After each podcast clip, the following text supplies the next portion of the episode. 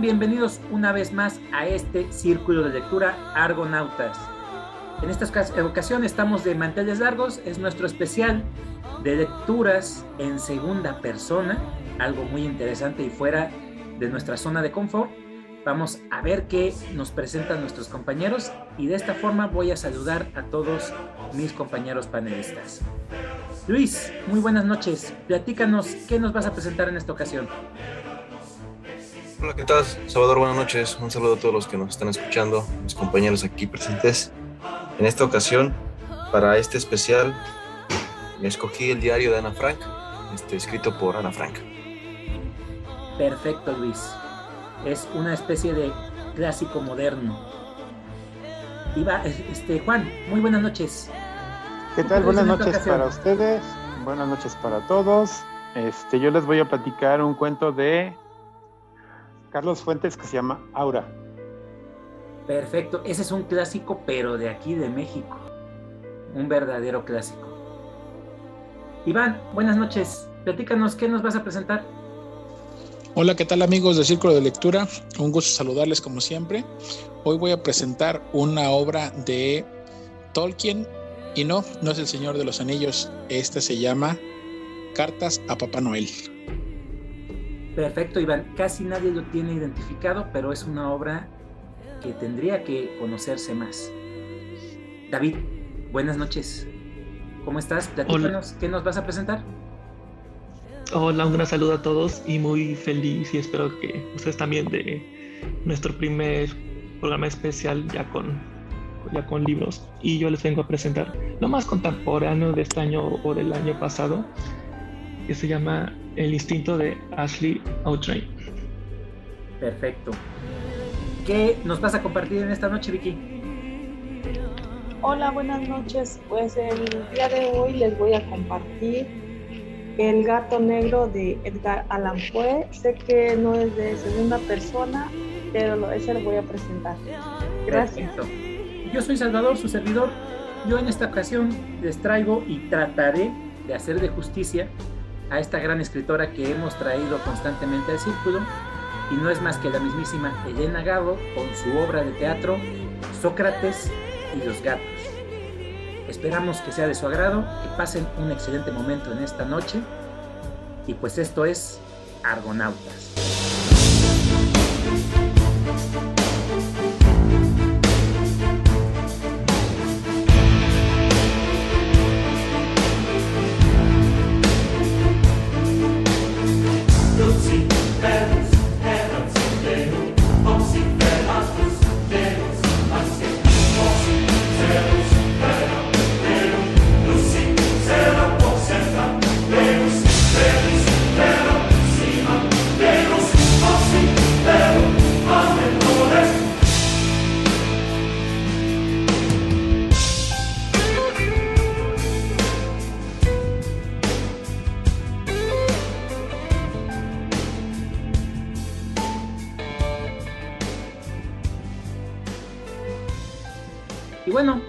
Con el primero de la noche. Iván, adelante, los micrófonos son tuyos.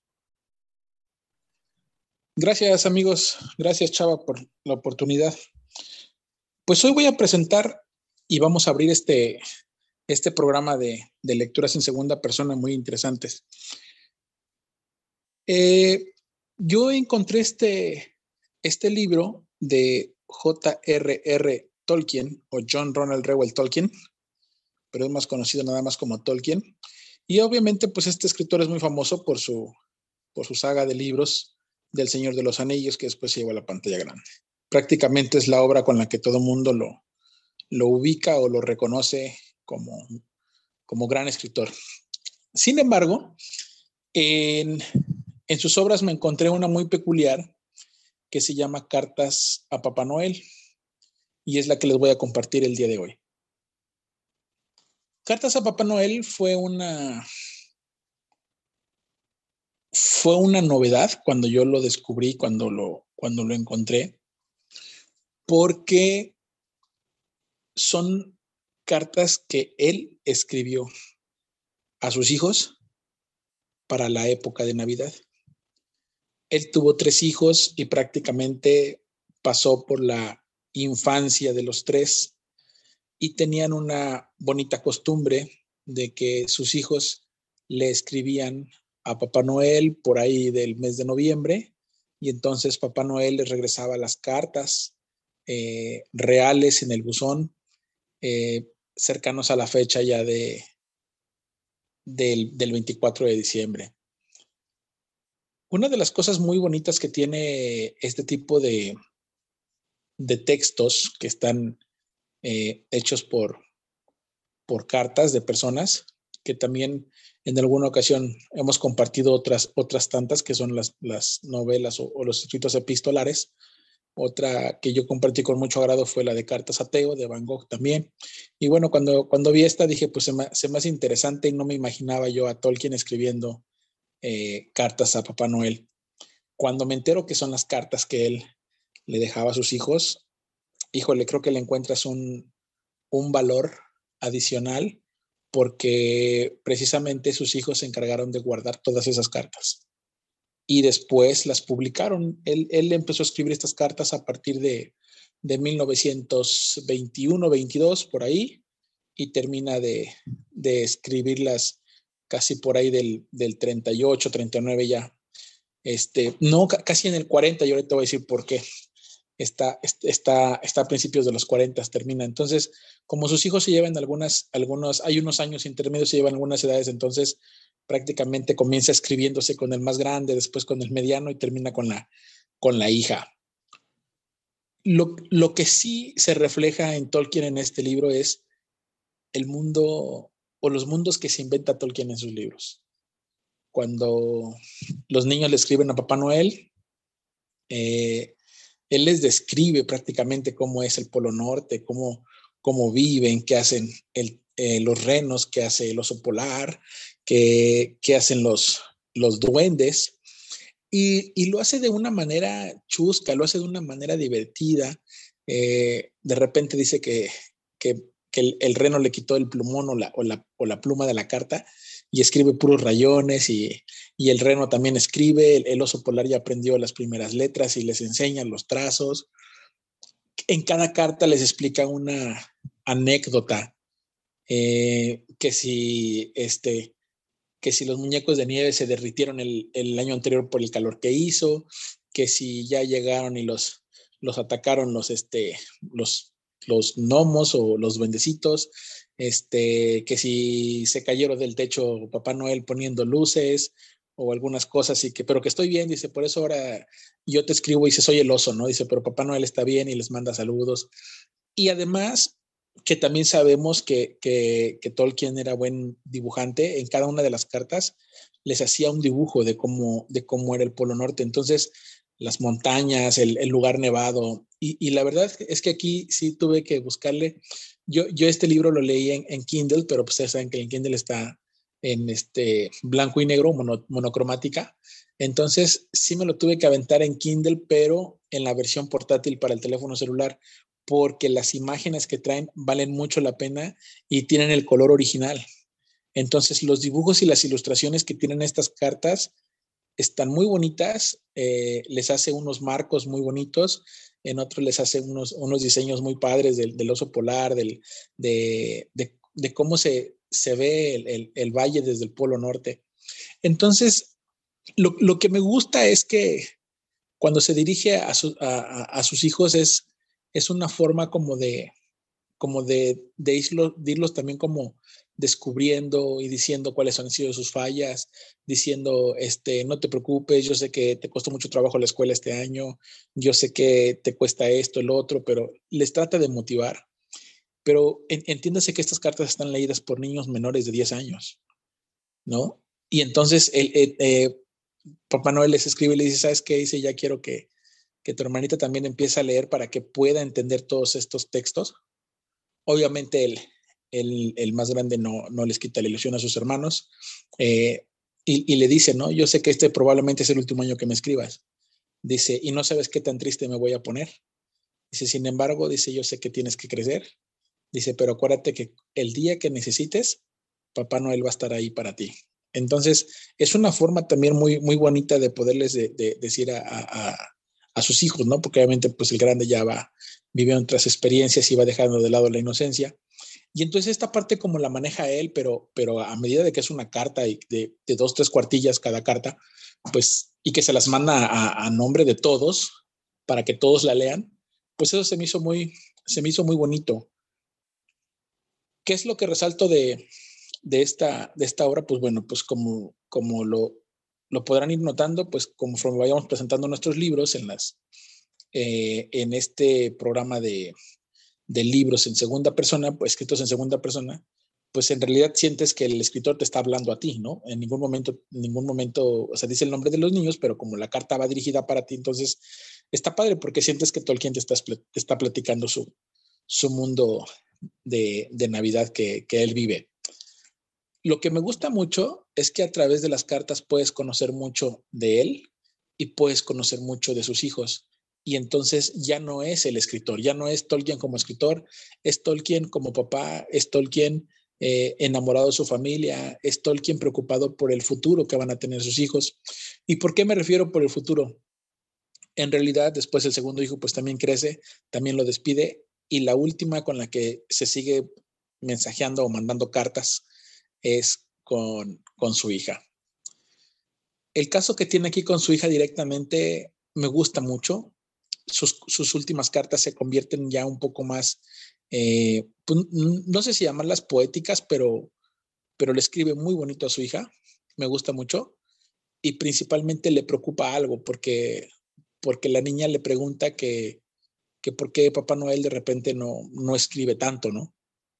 Dice, no es como otros años. Y entonces se le dice, tú sabes que ahorita, dice, estamos viviendo momentos difíciles, hay, hay niños en Europa que, que dice, estoy muy triste porque probablemente hay niños en Europa que no va a llegar Papá Noel. Y se estaba refiriendo al conflicto armado de la Segunda Guerra Mundial, porque eh, eh, este, este proceso pues prácticamente está sucediendo en un periodo entre guerras, pero con la última hija ya se empieza a, a, a despedir justo cuando viene a punto de estallar la, la Segunda Guerra Mundial, ¿no? En principios de los años 40, por ahí, 39, 40. Entonces, él expone y deja su punto de vista acerca de lo que está pasando.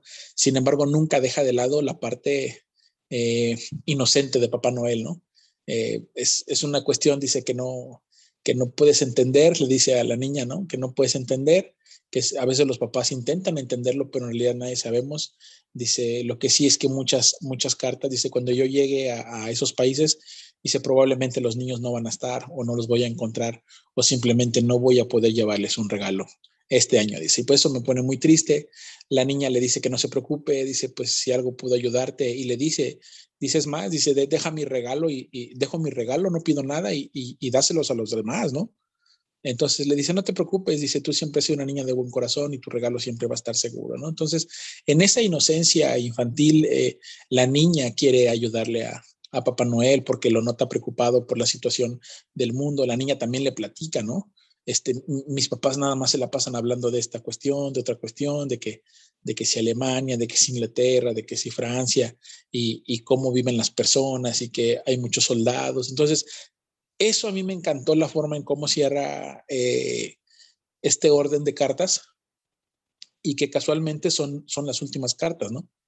Porque le dice que ella ya es una niña grande y que, y que ya está entendiendo cómo funciona el, el mundo de los adultos y el mundo de, de fuera de su, de su casa, ¿no? Entonces, esta forma del cierre, que a mí me dejó un poco nostálgico, me gustó muchísimo, cierra la etapa con sus hijos eh, de Papá Noel y además comienza el conflicto armado y, él ya se encuentra como también pues perturbado, ¿no? Como muchas personas de, de que pues, no sabe ya qué, escribirle para que lo pueda entender un niño, pero sabe que la niña es, y se lo dice al final, ¿no? Ya me di cuenta que tú eres mucho más inteligente y, y sabes muchas más cosas que yo, ¿no? Entonces le dice, si, si a partir de ahora, dice, ya no llevo regalos, es porque estoy ocupado llevándole a otros niños, principalmente a sus países. Y prácticamente así se despide, es la última carta.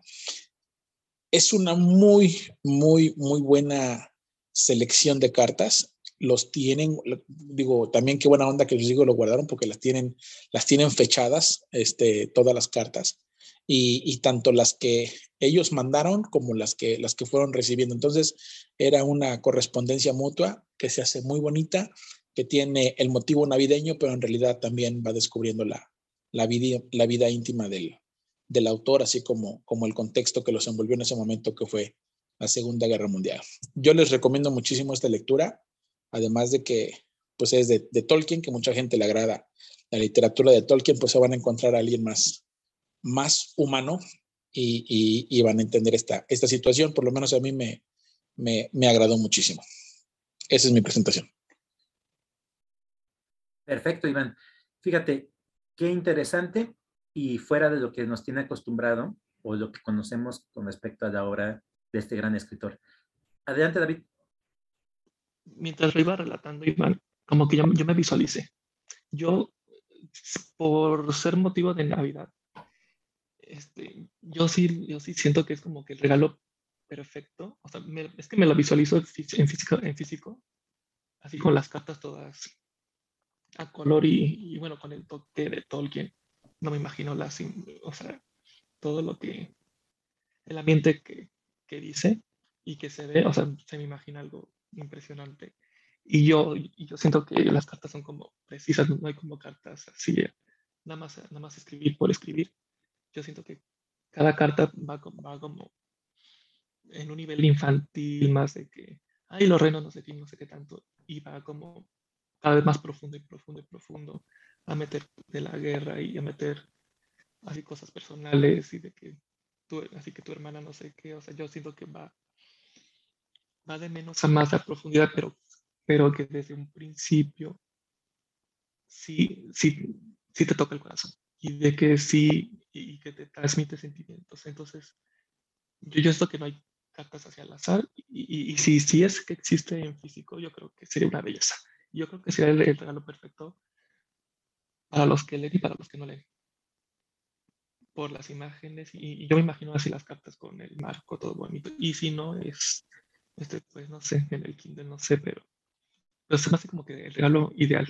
Así que hasta para la gente que no lee, no sé.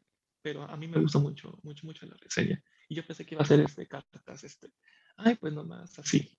Pero, pero cada vez que iba hablando y de que, ay, no, sí, está más profundo, está más intenso, pero con, un, con mucho toque de sentimiento. Claro. Sí, este, de hecho hay una edición que sacaron en el 2019 de Minotauro, eh, bastante bonita, voluminosa, y aparte de las ilustraciones que trae eh, hechas por Tolkien, las ilustra también otro artista, eh, aporta, y, y son una, una, verdadera belleza. Es, ese libro vale mucho la pena, así como tú lo planteaste, y sí sería interesante para toda la gente que lo identifica y lo conoce nada más por la obra del Señor de los Anillos. Tolkien era verdaderamente un gran escritor, e, era un filólogo, un estudioso de la lengua, un, estudioso de la, literatura, y pues e, esta obra no hace más que definitivamente posicionarlo como el gran escritor que es. ¿Alguien más quiere comentar sobre esta participación? Sobre esta aportación de parte de Iván. Adelante, Luis. Y comentar que se me hace muy interesante eh, conocer desde el punto de vista de, del escritor, como dices tú, es algo, es algo distinto a lo que normalmente escribe. Y pues es un tema que también este, pues, existe muy poco, yo creo, ¿no? De, de, de temas navideños, Santa Claus, Papá Noel.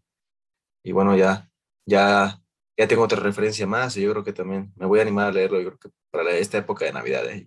porque sí me, sí me gustó. Gracias, Iván, por compartirlo. Perfecto, Luis. Únete al lado oscuro. Tú dale sacrosanta lectura a Tolkien. Perfecto.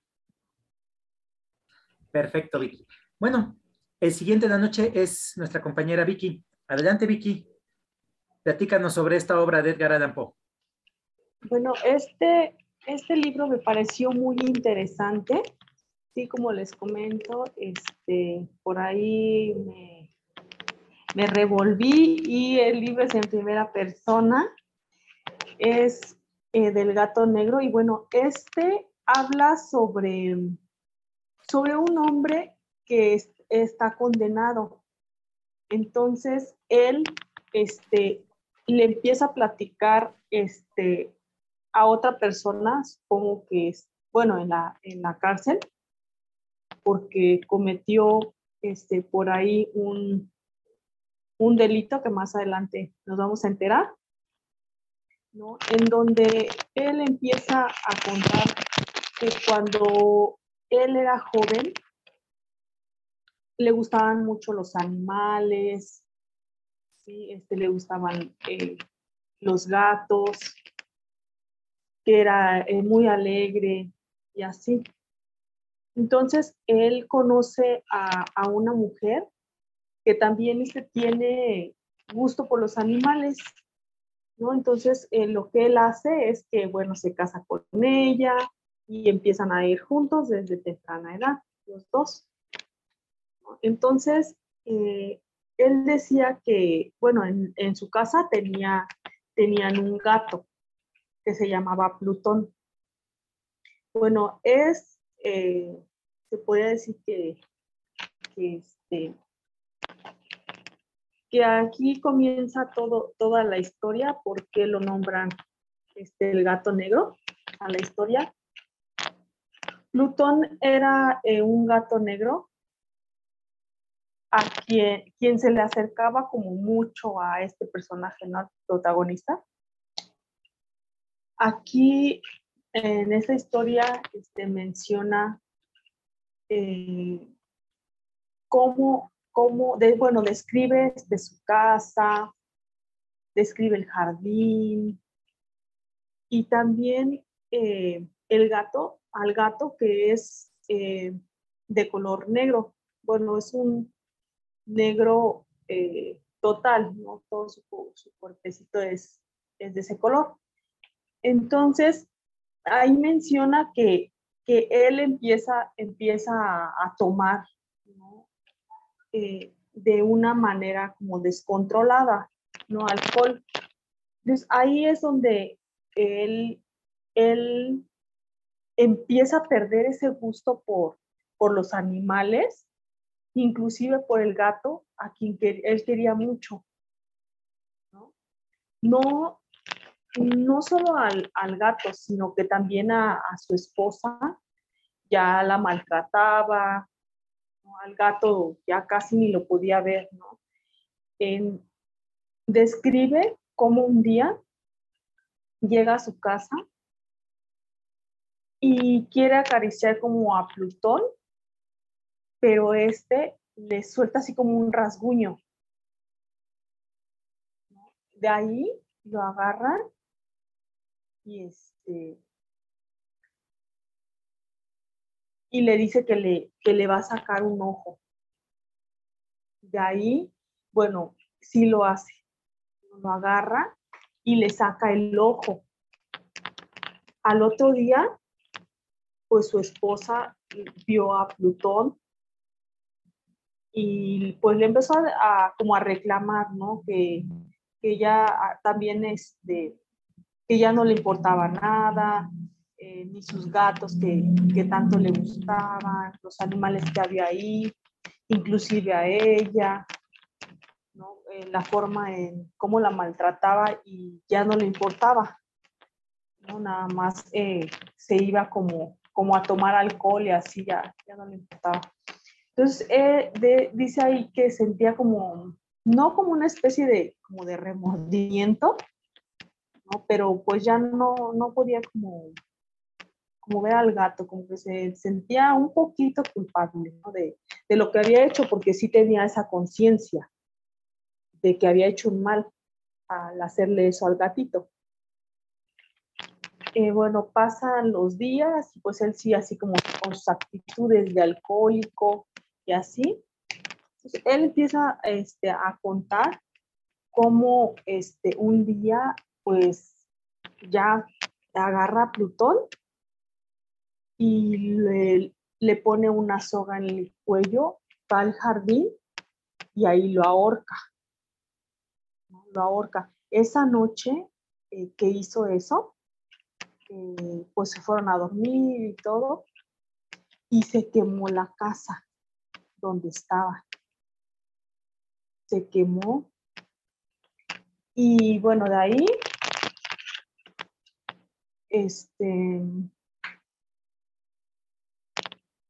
hubo como algo extraño porque justo donde, donde se, se, dormía él, no estaba como quemado. Y estaba el gato, el gato negro, ahí. Bueno, pasó todo eso y pues todos empezaron a, a comentar sobre el gato, ¿no? Sobre el gato y vieron que no tenía un ojo. Pasaron los días y pues tenía como un remordimiento al final, ¿no? Porque ahí como que se contradice un poco, porque dice que como que no sentía remordimiento, pero él andaba buscando un gato en las calles que sustituyera a Plutón. Entonces, eh, pues él se salía a tomar y así, y lo vio como en, en, unos, en un lugar donde se iba a tomar alcohol. Y en eso se lo pide a, a la persona que está encargada del lugar, y él le dice que pues que se lo lleve, ¿no? Porque él nunca lo había visto, que no era como de nadie. Se lo lleva y le decía que se parecía mucho a Plutón, pero él tenía como una mancha en el, en el pecho, que era blanca. Entonces, pues ya no, ya no le, ya no le hacía nada cuando él se le acercaba, el gato, porque decía, no, pues yo sé que hice un mal y pues yo no le, ya no le voy a, no voy a golpear a este animalito, ¿no? Que traje. Y así. Pero sentía como mucha repugnancia por él, o sea, no aguantaba que se le acercara, sentía como ya hasta como un odio hacia él, ¿no? Porque pues le recordaba en cierta forma lo que había hecho. Y decía que en el pecho tenía este, como una figura. Y era así como que del, de lo que él había hecho. De ahí, eh, pasa eh, este, en, una, en una discusión que tuvo con, con, este, con su esposa en el sótano y le iba a pegar al gato. Entonces la esposa va y lo defiende al gato porque ya iba con un hacha a darle al gatito. Se mete su esposa así, y él de tan, le dio mucho coraje de que defendiera al gato y le, y le dio en la cabeza con el hacha, la mató. Eh, de ahí, él está buscando en la casa cómo esconder al cuerpo, ¿no? Porque dice, no, este, si lo pico en pedacitos y lo echo en bolsas, así como, no, eso no. Y como estaba planeando muchas cosas, pero al final este, se decidió que había como una chimenea, como una, y al lado había como paredes que estaban como húmedas. Entonces de ahí como que quitó unos pedazos y de ahí la, este, junto a la chimenea, ahí la metió. Y pasaron los días y pues notaron como algo raro los vecinos y todo así. Entonces pues llegó la policía y empezaron a hacer investigaciones y pues no encontraron nada. Y así pasaron los días y nuevamente fueron a, este, a esta casa los, los policías. Entonces, este, ya que se iban, él pues les empezó a decir, no, pues las, las paredes de aquí son muy sólidas y, están muy bien construidas. Y en eso agarró y le pegó a la pared. ¿No? Le pegó a la pared. Y en eso escucharon un ruido muy feo y era como el maullido así muy feo de un gato. Y eh, los policías así como que, pues primero como que se espantaron, ¿no? Pero ya después reaccionaron y empezaron a, a tirar la pared, a tirar la pared y en eso salió el gato. ¿no? Y ya llevaba como una semana. Ya, eh, y salió el gato corriendo y él dijo, o sea, primero por su culpa cometo este crimen y ahora por su culpa me van a meter a la cárcel, por su culpa me, o sea, él me delató. Y así, entonces pues se lo llevan, se lo llevan preso. Entonces, pues va a cumplir este, pues su sentencia, ¿no? Por eso como que escribe y dice, este es mi, este es mi último día, por eso como que quería decir todo, todo lo que él hizo, aunque esas actitudes y así lo, lo avergonzaran. ¿no? Entonces, pues una historia este, que me gustó mucho, es una historia eh, cortita, eh, pero muy interesante porque, este, pues, no sé, como que no, no me imaginaba, ¿no? Que, que, este, que iba a ocurrir eso, o que a lo mejor lo iban, la, iban a encontrar a su esposa de esa manera. Gracias. Perfecto, Vicky. Adelante, David. Mm, voy a hacer con mucho tacto una pregunta. ¿Qué tan explícito está el tema del ojo y del hacha? Porque, o, nada más se lo quito porque, nomás así porque así, o te explica así la sustancia, la manera, o, me quedé muy, así con, mucha, con muchas dudas, así, así no sé, no sé qué tan explícito está. Sí, pues yo así lo comenté como a, grandes rasgos, ¿no? Como la historia, pero sí, me gusta, me gustan mucho esas historias que te van contando como paso a paso, o sea, todo, todo lo que pasó, te describen todo la casa, el jardín, eh, eso que me comentas, ¿no? Cómo le saca el ojo, desde cómo lo agarra y cómo le saca el ojo.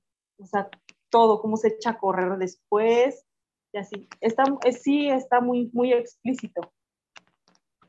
Me sorprendió, Vicky, gratamente que lo hayas leído, porque sí, efectivamente ese relato es muy explícito y tú lo has externado en otros círculos que no te gustan ese tipo de historias porque te dan hasta cierto punto bastante temor.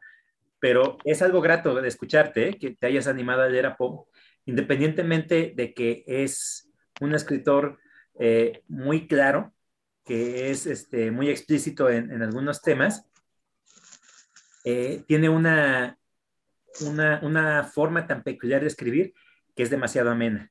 Eh, en mi particular opinión. A mí me da mucho gusto que te hayas animado a, compartir a este gran escritor. Gracias. ¿Alguien más quiere comentar, muchachos? ¿Qué te pareció, Juanito? Ah, muy bueno, muy bueno. Es increíble, me gustan todos los cuentos. Pero al momento de que el, el ruido y en la pared y descubren a la mujer, siempre me recuerda mucho al del corazón del autor. Él está diciendo cosas, y, pero no puedes soportar el boom, boom, boom, boom, boom, boom. O sea, algo, algo tiene que detonar para que el culpable se declare como tal. Muy bueno, Vicky, me gustó. Lee el del corazón del actor, te va a encantar también. Sí, me lo voy a leer. gracias, gracias. Perfecto. Vamos a continuar con nuestro programa. El siguiente en la lista es Luis. Adelante, Luis. Los micrófonos son tuyos. Perfecto, gracias.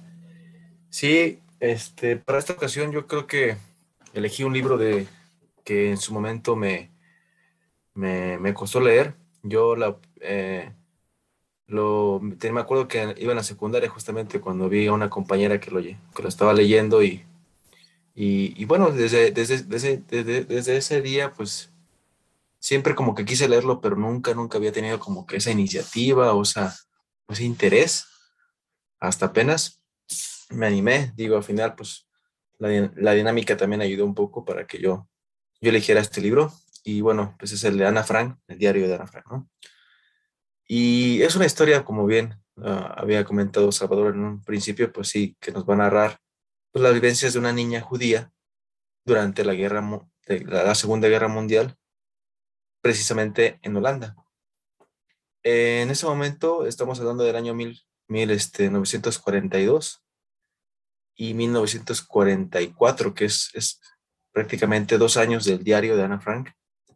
Este, y, ¿qué puedo decir? Pues es una historia donde la, la, guerra va transcurriendo de acuerdo a la historia también de la niña, ¿no? Entonces, de repente ella empieza a escribir su diario y para en un inicio pareciera un, diario cualquiera. Eh, Ana es la, es, la, es la más chica de una familia judía ahí en Ámsterdam. Sus, ella nacida en, en, Alemania, este, pues sus papás emigraron a Holanda por, por el, el, nazismo, eh, que estaba ya pues, reprimiendo mucho a los judíos y ellos, ellos deciden irse a Ámsterdam y ponen un negocio de, de especias y de para hacer este algo para la gelatina, algo así. No les iba muy mal, pero tampoco les iba muy bien. Entonces e, eran una familia, pues, podemos decir, este, medianamente acomodada ahí en Amsterdam. Y pues esta, tiene una vida tranquila. Poco a poco pues se empiezan a expandir los alemanes, empiezan a, ganar territorios y llegan a Holanda y se empiezan a posicionar. Y desde que llegan, pues empiezan a poner las leyes este, este, muy, muy severas para, para, los judíos, ¿no? Aquellas leyes de, de Nuremberg las empiezan a, poner ahí en práctica en Ámsterdam y pues Ana desde un inicio pues va a un colegio específicamente para judíos. No pueden entrar a los cines, por ejemplo, no pueden disfrutar del parque, como a ella le gustaba mucho. Entonces empiezan a privar de muchas cosas que para ella, siendo desde pues, la, historia contada desde el, el, punto de vista de una niña, pues sí, pues te das cuenta que va como que ignorando ¿no? un poco la, la guerra, ¿no? O cómo, o cómo va sucediendo las cosas, ¿no? Ella te lo, está, te lo dice desde el punto de vista un poco más infantil. Eh, va avanzando la historia, obviamente, pues empiezan a, ya a llevarse a los, a los, a los judíos y esta, este, Ana, pues tiene una mejor amiga que se llama Hannah y pues es, es, muy importante también aquí en la historia porque pues seguido la recuerda, ya tiene ¿no? este, pues, vivencias con ella. Este, deciden este, hacer un plan, mm, engañan a, a, unos vecinos y empiezan a como que a difundir de que se iban a ir a Suiza. Y, al final, y finalmente pues van a, refugiarse a, un, a la parte de atrás de un edificio, una casa.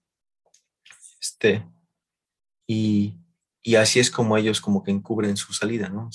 todo el mundo pensaba que se habían ido a Suiza realmente, cuando ellos pues estaban ocultos, este, viviendo, pues, así que no, más, más bien sobreviviendo, ¿no? De, en esa época. El libro pues es muy, es muy descriptivo, este, el diario pues prácticamente, pues sí, esa es su función, el ir narrando toda la vivencia del día, o sea, qué hace, qué come, cómo, cómo, cómo convive, cómo se, se entretiene.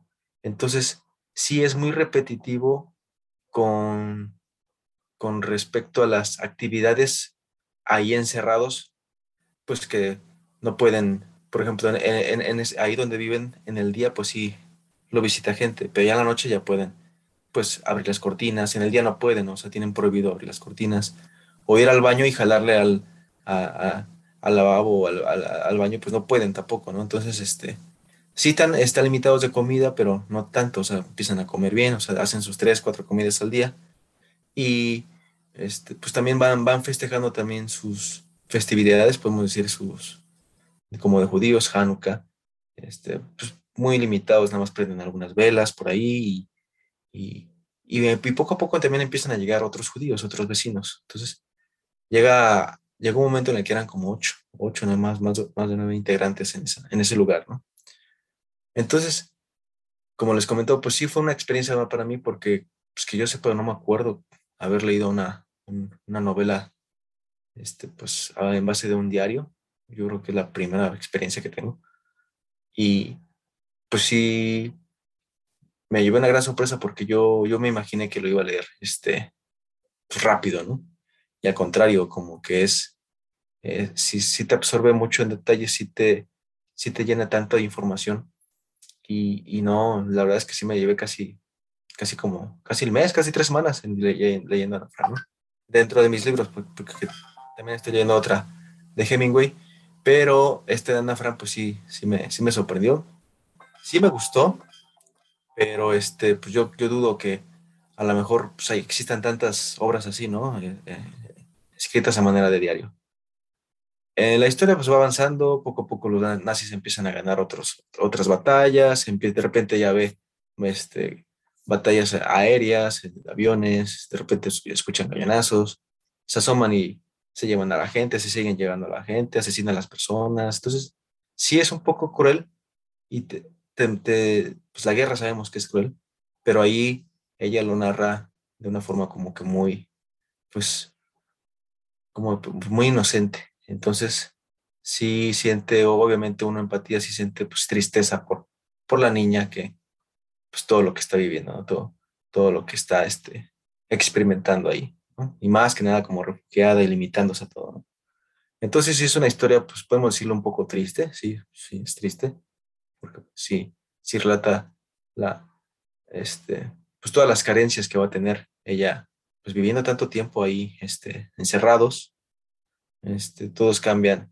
Imagínense, está tanto tiempo encerrados, ellos, ellos nada más pueden leer, leer en el día, porque ya en la noche ya no saben qué hacer, se aburren.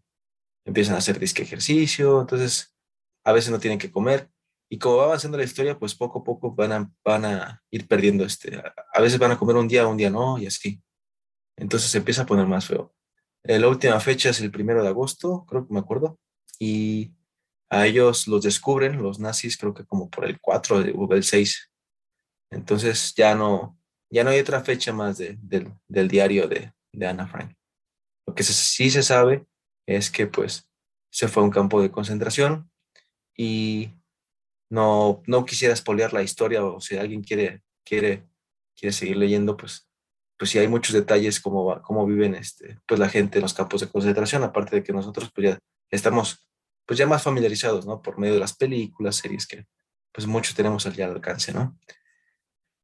Eh, la historia pues sí está, ah, se dice que sí la escribió Ana Frank, no hay muchos, o también hay otra parte que, que dice que no, el, eh, uno de los sobrevivientes de la familia pues fue su papá Otto, que pues se encargó de, difundir, de, de, este, de, mostrar su diario de, su hija, ¿no? Porque pues, su hija quería ser escritora. Y al final de cuentas, pues sí, fue escritora, nos, nos mostró. Es, es, uno, es uno de los libros también muy vendidos a nivel mundial. Y, y sí, siempre va a estar este dilema que, que él realmente lo escribió, que él quiso ganarse fama, ganar este, económicamente con ese libro, pero pues también está la otra parte en la que dicen pues que sí fue real, ¿no? Que sí se encontró el diario, que sí existe, de hecho está por ahí en un museo, pero bueno, eso ya, ya dependerá de cada quien. La verdad es que no hay nada este, concreto, no hay nada que, que diga que, que sí realmente lo escribió su papá o que diga que sí realmente lo escribió la niña, ¿no? Pero fuera de eso, pues sí es una buena historia, yo sí la recomendaría aunque pues sí, sí es, sí es, yo me, yo, yo siento como, yo la, yo la leí un poco pues, rápido, ¿no? Pero sí, es una historia que se puede leer pausadamente y sin problema también se disfruta igual, ¿no? Pues es todo lo que traje también. Perfecto, Luis. Adelante, David. Bien, como dice Luis, bueno, cuando dijo que es un poco repetitivo y así, yo pues es, que es, yo siento que no, que sí me sé la historia más o menos, pero que no lo he leído. Yo siento que si es un libro, o sea, como lo relata ella, que es un libro infantil, repetitivo, tiene 10 años, pero también a la vez es crudo. Es que imagínense el punto de vista de, de una niña que sí, que, o sea, sí, sí tiene conciencia de que, las, que la guerra, pero aún así se saca de onda de todo lo que ve de todas las muertes fuera de su casa y de que en cualquier momento los pueden atrapar y, y, todas las carencias y, se vuelve repetitivo día tras día. Entonces, yo siento que, o sea, Luis dice que, es, que, se va volviendo, que se va volviendo más triste. Yo creo que es triste desde el principio. Este, no me imagino yo estar encerrado ahí con tanta gente todos los días pensar de que, o sea, es que me, me pueden matar, pero, al mismo tiempo pues, se saca de onda. Y, así no sé, muy, muy raro, muy triste, muy, muy crudo. Yo, yo creo que está muy crudo. así, todo lo que es. Sí, sí, lo escribió Ana. Así, tal, tal como lo piensa, lo escribo. Así, tras. Entonces, alguna vez lo intenté leer. Sí, me dice como que, ay, como que siento que no es lo mío. Pero, pero yo creo que, que entiendo la fama que tiene por el punto de vista de una niña, que es infantil y, crudo a la vez. Claro. Eh, ¿Alguien más quiere compartir, muchachos? Adelante, Iván. Sí, gracias. Bueno, pues algo similar como, como acaba de comentar David. Eh, yo, yo lo leí hace bastante tiempo. También recuerdo que no se me hizo tan agradable, tan, tan divertido. De hecho, yo solamente terminé ese libro porque realmente todo el contexto histórico y lo que se comenta, ¿no? Lo que ya dijo Luis, que si lo escribió, que si no, creo que ahí hay dos puntos de vista que es, que es prácticamente lo que, se, lo que se contrapuntea. Si tú te pones muy estricto, dices, esto por más no lo pudo haber escrito una niña. Pero si nos ponemos muy tajantes, entonces también estamos como queriéndole quitar el mérito a alguien que lo hizo de una manera muy bien escrita. Y que creo yo, pues ahí ya no podemos decir, oye, ¿sabes qué? Pues esto no lo hizo una niña. ¿o? ¿Cuántas cosas hemos visto que ha escrito muchísima gente desde muy joven, ¿no? Como muchas que ha presentado Luis. Que cuando yo leí el libro, a mí se me hizo como, como una oportunidad, así lo vi, dije, es que tengo que leerlo porque pues probablemente sí fue cierto, ¿no? Pero, pero la historia está bien escrita. Ahora, si nos ponemos ya como haciendo un análisis y yo ya con el paso del, del tiempo y que ya me he encontrado otro tipo de lecturas similares, pues bueno, digo, la verdad es que sí está bien escrito el libro.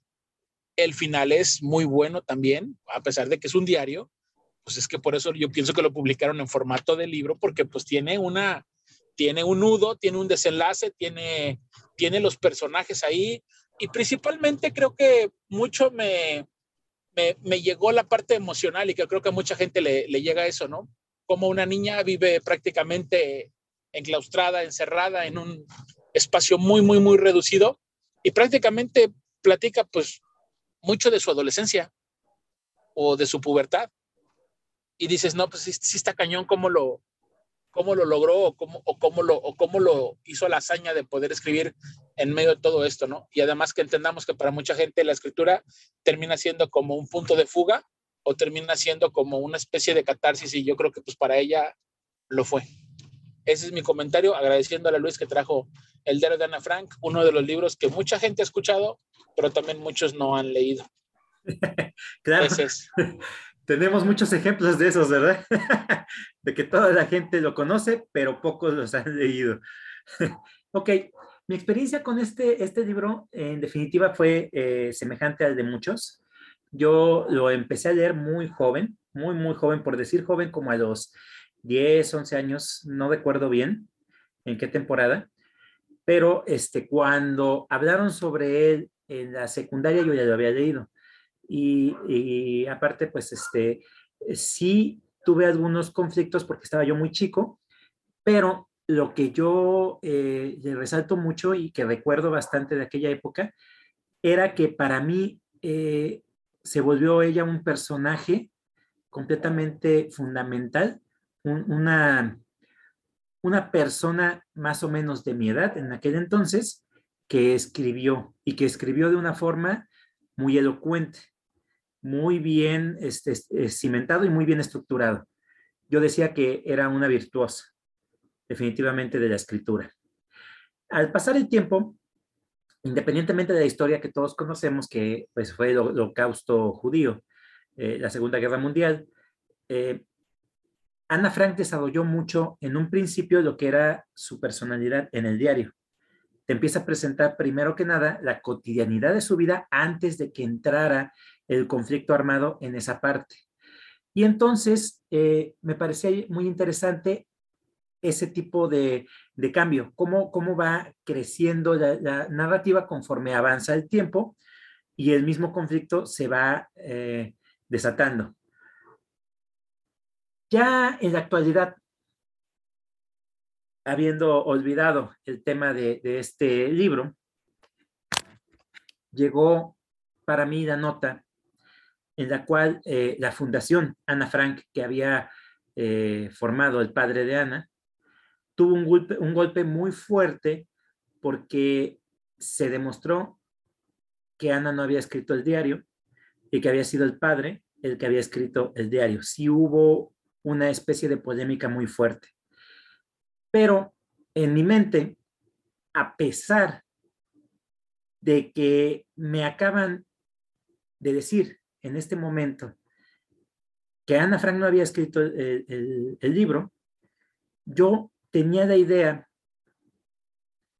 de que independientemente de que el padre pueda ser quien le dio estructura, a mí sí me identificó, sí tuve una especie de, conexión con la personaje principal y con aquella que yo pensaba que había escrito. Entonces, mi mente divagó y lo primero que pensé es que el padre le había dado estructura a algo que había encontrado, iniciado por la hija. Esa fue mi forma de analizar la situación. Independientemente de que no haya escrito el 60, el 40, lo que tú quieras, el porcentaje que haya sido de la pluma de Ana Frank, para mí siempre fue así. Y el padre lo único que hizo fue pulirlo. Esa fue la forma en cómo yo interpreté y vi esta polémica que se dio con respecto al diario de Ana Frank. Aún así, creo que sí es una buena lectura iniciática para aquellos que quieren entender la formación de escritura, pero no la recomiendo como una historia simple, porque al principio no lo es. Al principio nada más es el devenir de una, de una niña. No lo recomiendo como una lectura para iniciar en este mundo del de lector, porque no engancha completamente al lector si fuera nada más por la simple historia. Sí la recomiendo como una lectura iniciática. Hoy, hoy la contradicción, ¿no? Una lectura iniciática, ¿por qué? Porque tiene esa estructura y porque tú puedes analizarla desde esa perspectiva. Por eso es tan interesante esta obra en particular, independientemente que haya sido o no haya sido escrita por Ana Frank. Y agradezco mucho que hayas traído este libro, Luis. Continuamos. El siguiente en la lista eres tú, Juanito. Vas con Tokio. O sea, ¿qué tal? Pensé que era el que seguía después de David, pero bueno, te gané. Yo les voy a contar una historia en segunda persona que es la historia de Aura. Es un, un cuento de Carlos Fuentes. La historia es como por los, no sé, 40, 60 aquí en la Ciudad de México.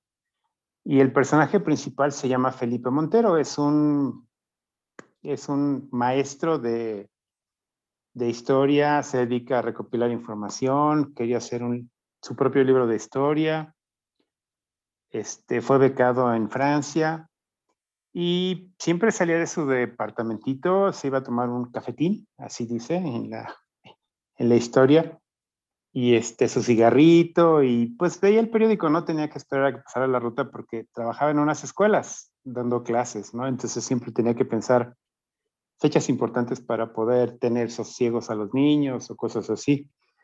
Y entonces estaba tomando su cafetín y de pronto abrió el periódico y decía, se solicita alguien que hable francés y que sepa ordenar datos y cosas así, pero, y dice, y el salario es de 3 mil pesos, él ganaba 800 al mes, ahí donde estaba. Y decía, ay, dice, este anuncio es para mí. O le falta decir Felipe Montero. este trabajo es tuyo, preséntate en la calle tal y tienes que hablar francés y esto. Y lo dudó, lo dudó, dice, mucha, mucha gente debe haber visto el mensaje y entonces sigue su vida normal, sale, saca sus 30 centavos para subirse al, autobús, aprieta su portafolio en el pecho y con la otra mano se apachurra la nalga porque ahí trae la cartera. Y pasa a transcurrir el día. Al día siguiente es la misma historia, se va al cafetín, este, se está tomando su, se está tomando café, se está fumando su cigarrito y vuelve a leer el periódico y ahora dice, se solicita un becario que sepa francés, que sepa ordenar documentos y el salario es de cuatro mil pesos. y ya dijo, ah, sí, sí es para mí, voy. Entonces va al lugar que dice ahí la, la dirección. Pero pues es como aquí en Cuernavaca, encuentras el 20 y luego sigue el 81 y luego sigue el 3. Entonces no encontraba dónde estaba la casa hasta que por fin dio con ella. Se ve un lugar lúgubre, pero bueno, llegó, tocó.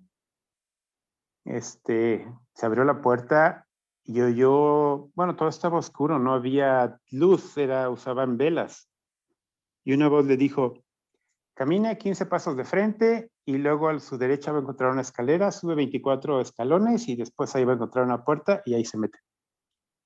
Entonces iba así como a tientas buscando no caerse, pero dice que olía a humedad, muchas plantas y todo eso. Entonces llegó al, a la recámara donde estaba la, la señora que la estaba contratando, se llama Consuelo. Consuelo, este, Llorente, era la esposa de un general francés, y le platicó, dice, mire, necesito que organice los documentos de mi esposo, el general Llorente. Este, yo le voy a ir dando por rollos, los voy organizando. Necesito que lo termine pronto, quiero que haga un libro, pero tiene que ser antes de que yo fallezca. Entonces lo voy a ir dando por partes y usted va a ir rellenando, acomodando, ahí como quiera, pero lo va a ir y su salario van a ser cuatro mil pesos. Y dijo, sí, estoy de acuerdo. Dice, ¿me los puedo llevar a mi casa? Dice, ah, no, la condición es que los haga aquí, porque quiero que avance más rápido. Y entonces el, el, este, el personaje Felipe dijo, bueno, voy a ir por mis cosas a mi casa. Y le dijo la señora, dice, no, el sirviente ya trajo sus cosas. Dice, ya están aquí. Mm, bueno, está bien. Entonces, dice, la cena es a las ocho y este, baja a cenar. Sí, entonces lo llevaron a su cuarto.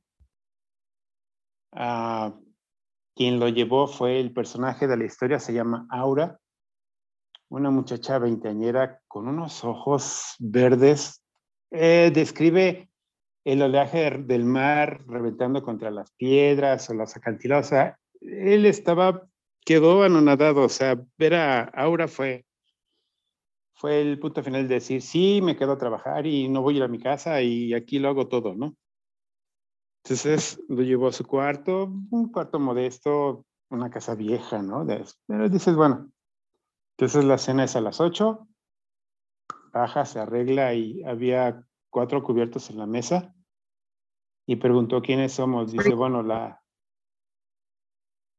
dice la, este, la señora Consuelo no va a bajar, solamente seríamos usted y yo. Y comieron riñones y una copa de vino. Le fue el guisado. Buenas noches, pero él como que quería seguirla viendo y ella le esquivaba la mirada. Transcurre la historia, al día siguiente pues se levanta, se pone a trabajar con el primer rollo que tomó del este, de un baúl, que la señora le dio la llave y se toma el primer rollo, es un rosita, le dejo la llave porque tengo confianza en usted. Y dijo, sí. Entonces empezó a, a leer los rollos y eso, pero no era nada, nada relevante, o sea, no era un personaje como para hacer un libro de un, de un coronel, coronel Llorente, pero dijo, bueno, si van a pagar cuatro mil pesos, puedo trabajar tres meses, ya me lo voy a llevar leve, y con 12 mil pesos puedo hacer el libro que yo quiero que se junte toda la historia de México en un solo tomo. Y entonces eso me haría famoso. En eso estaba pensando ya en, en que se le iba a llevar leve. Y llegó la hora de la comida, igual bajó Aura vestía un, un vestido verde de tafeta. No sé si era el mismo color de los ojos, pero era un verde que le fascinaba y cada vez que caminaba rozaba la tela. Y este, pues hasta ahí todo va bien, pero él sigue prendado de, de Aura. Cuando está en la noche en su cuarto, que ya cenó ya todo, oye ruidos de gato, pero la casa no tiene ventanas porque dice la señora que las casas que hicieron a los lados les quitaron toda la, entrada de luz, entonces ya está como enjaulada la casa. Entonces hay un tragaluz, porque no hay ni cortinas ni nada, entonces hay un tragaluz, sube la silla en la mesa, se sube en la silla, se recarga en la pared y se asoma por el tragaluz y descubre muchos gatos encadenados que se están quemando. O sea, él oía el ruido de los gatos que estaban, no sé, de terror o algo, ¿no?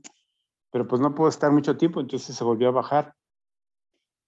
Al siguiente día le dice la señora, oiga, hay muchos gatos. Y le dice, ¿gatos? No, aquí no hay gatos. No. Pero la señora siempre tenía un conejo en su regazo y su cama siempre estaba a nivel de piso sea, no estaba más alta. Entonces dice, bueno, ahora ya terminó el primer rollo, ahora toma el rollo el segundo, que es el azul.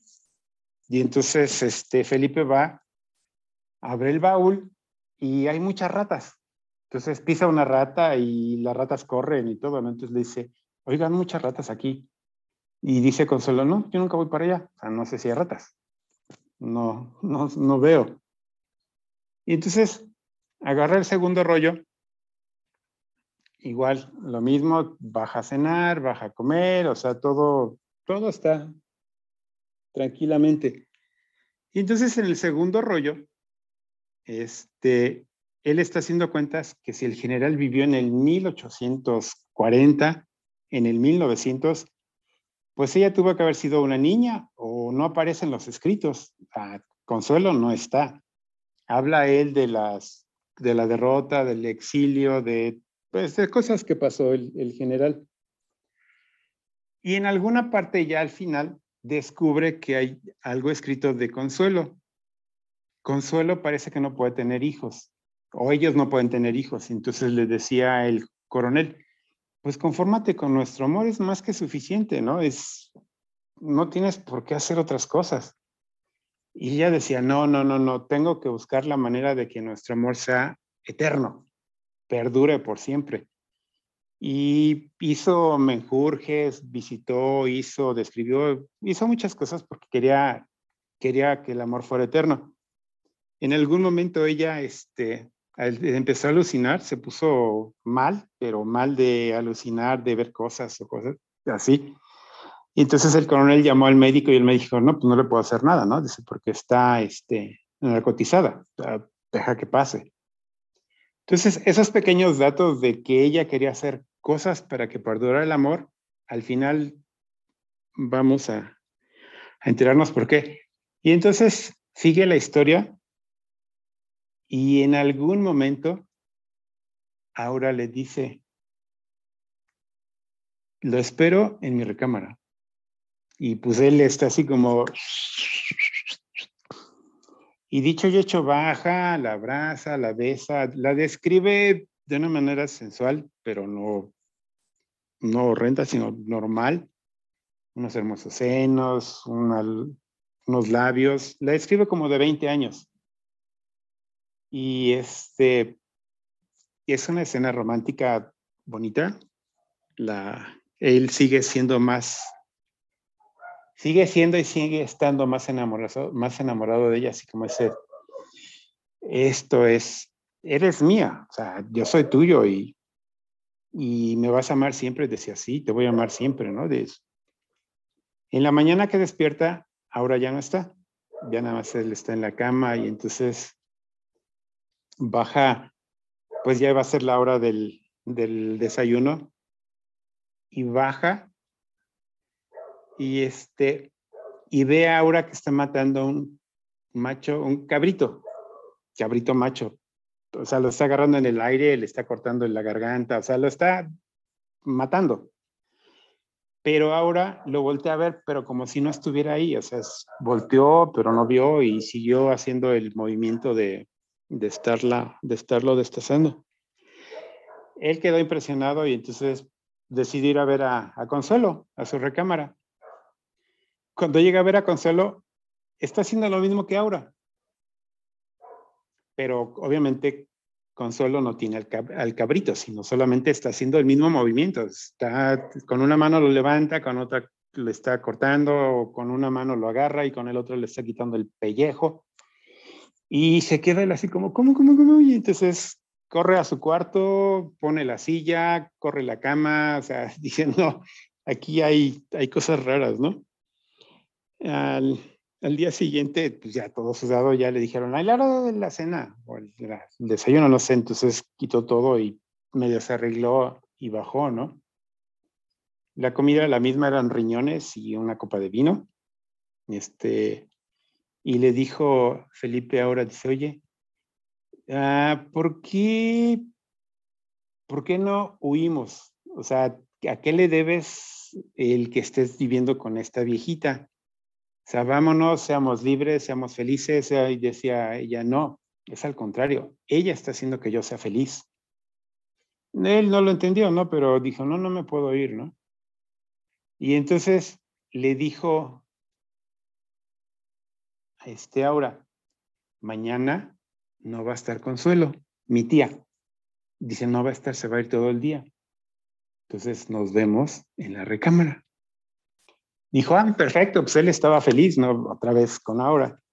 Y como no estaba la señora, pues fue a su recámara, abrió la puerta, bueno, tocó primero, no vio nada, el conejo seguía ahí en la cama, y fue al baúl para sacar el tercer rollo. Y el tercer rollo describió un poco más a, a Consuelo, que pues no puede hacer esas cosas porque no es correcto. Y debajo de los rollos había fotos y en las fotos la consuelo es la imagen de Aura. Y él se queda como. Y las fotos de el coronel, ya con pelo blanco y barba, es él. Pero son fotos viejas ya amarillentas, entonces trata de ponerle el dedo ahí donde va la barba, pero descubre que es él. Dices, ah, no, o sea, algo no está bien en, esto.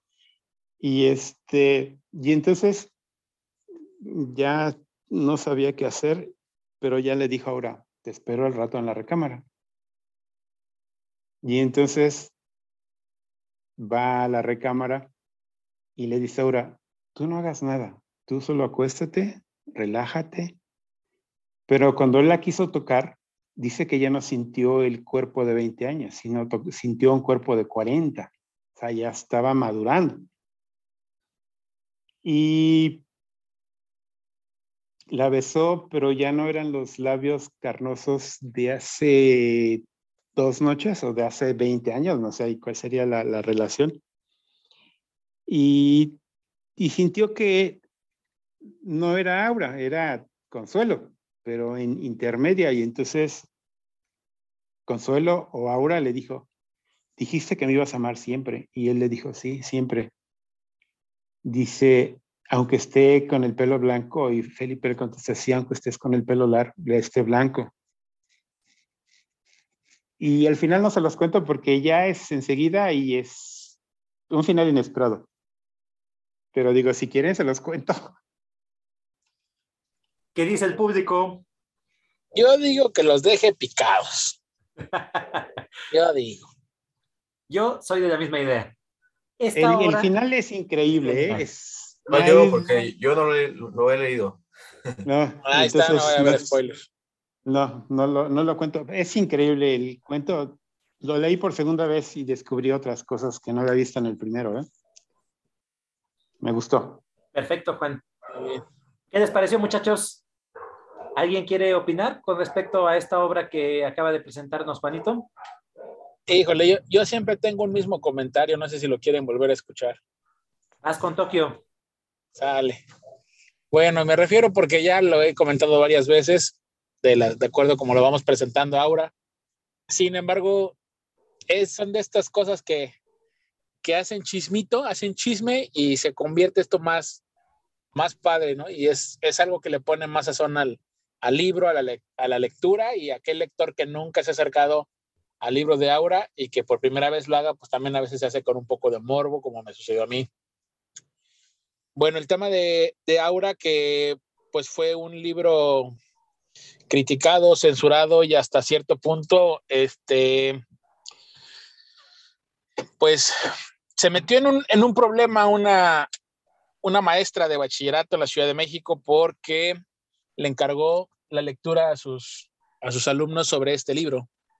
Y la situación es de que, así como comentó Juan, una parte donde viene como un poco romántica y como un poco amorosa, pues resulta que, eh, que mezcla unas cosas ahí que tiene que ver con sexualidad y otras cosas que tiene que ver con religión. Entonces, en una escuela donde, donde todo esto es de, es de un mundo pues prácticamente religioso, que alguien venga a, compartir o a decir esto, te digo, en un colegio religioso, pues obviamente, pues para muchos papás esto, esto revoloteó en, en, en la cabeza de varios, ¿no? Ahora, ¿de qué nosotros estamos refiriéndonos? Pues que prácticamente el papá de una de estas niñas era un tipo muy adinerado o era un tipo muy pudiente y pues hizo que corrieran a esta maestra, porque ¿cómo se le ocurrió pedir un libro como estos a jóvenes de preparatoria. Bueno, el tema fue tal que el mismísimo Monsiváis y la mismísima Poniatowska escribieron en columnas de periódico y demás que era un atropello a la cultura y la literatura mexicana. Y por lo tanto, exigían la restitución de la maestra porque el, el desconocer una obra de Carlos Fuentes y además que estudiaba letras y demás, pues que cómo es posible que, que se prohíba leer un libro que prácticamente es de nuestra, de nuestra cultura literaria. Pues en, en realidad la presión y, la, y la, la, situación mediática hicieron restituir a la maestra de, de, de, español, literatura, no sé de qué, de qué materia sea, y la volvieron a poner en la escuela y entonces se pone en evidencia el desconocimiento en la literatura en México. ¿Por qué me gusta compartir este dato siempre? ¿Y por qué me gusta compartir? Uno, los que no lo han leído, pues a lo mejor dicen, pues es da interesante para ver cómo lo describe, a ver, siento que está como muy, muy raro, muy burdo, muy vulgar o muy grotesco. Segundo, te anima a leer Carlos Fuentes, seguramente. Y tercero, ¿qué es eso? La mayoría de las veces, nosotros como lectores nada más nos quedamos con lo que dicen las letras, nos quedamos únicamente con la primera imagen, pero cuando uno lee todo el contexto o se avienta toda la obra, entiendes, primero, además que Juan hizo una excelente elección porque es un libro que está completamente escrito en segunda persona, donde los verbos está, este, comerás, irás, caminarás, desayunarás, leerás el periódico, te entrevistarás con la señora, etc., etc., etc. Eh, se, se siente un poco raro leerlo al principio y después te acostumbras. Pero la siguiente parte, creo yo la segunda parte donde empiezan ya él a convivir en la casa, se mezclan muchos elementos y creo que eso es lo que él lo hace muy bien en este libro, porque se mezcla un poco el tema como oscuro, se mezcla un poco el tema religioso, se mezcla un poco el amor, se mezcla un poco el erotismo.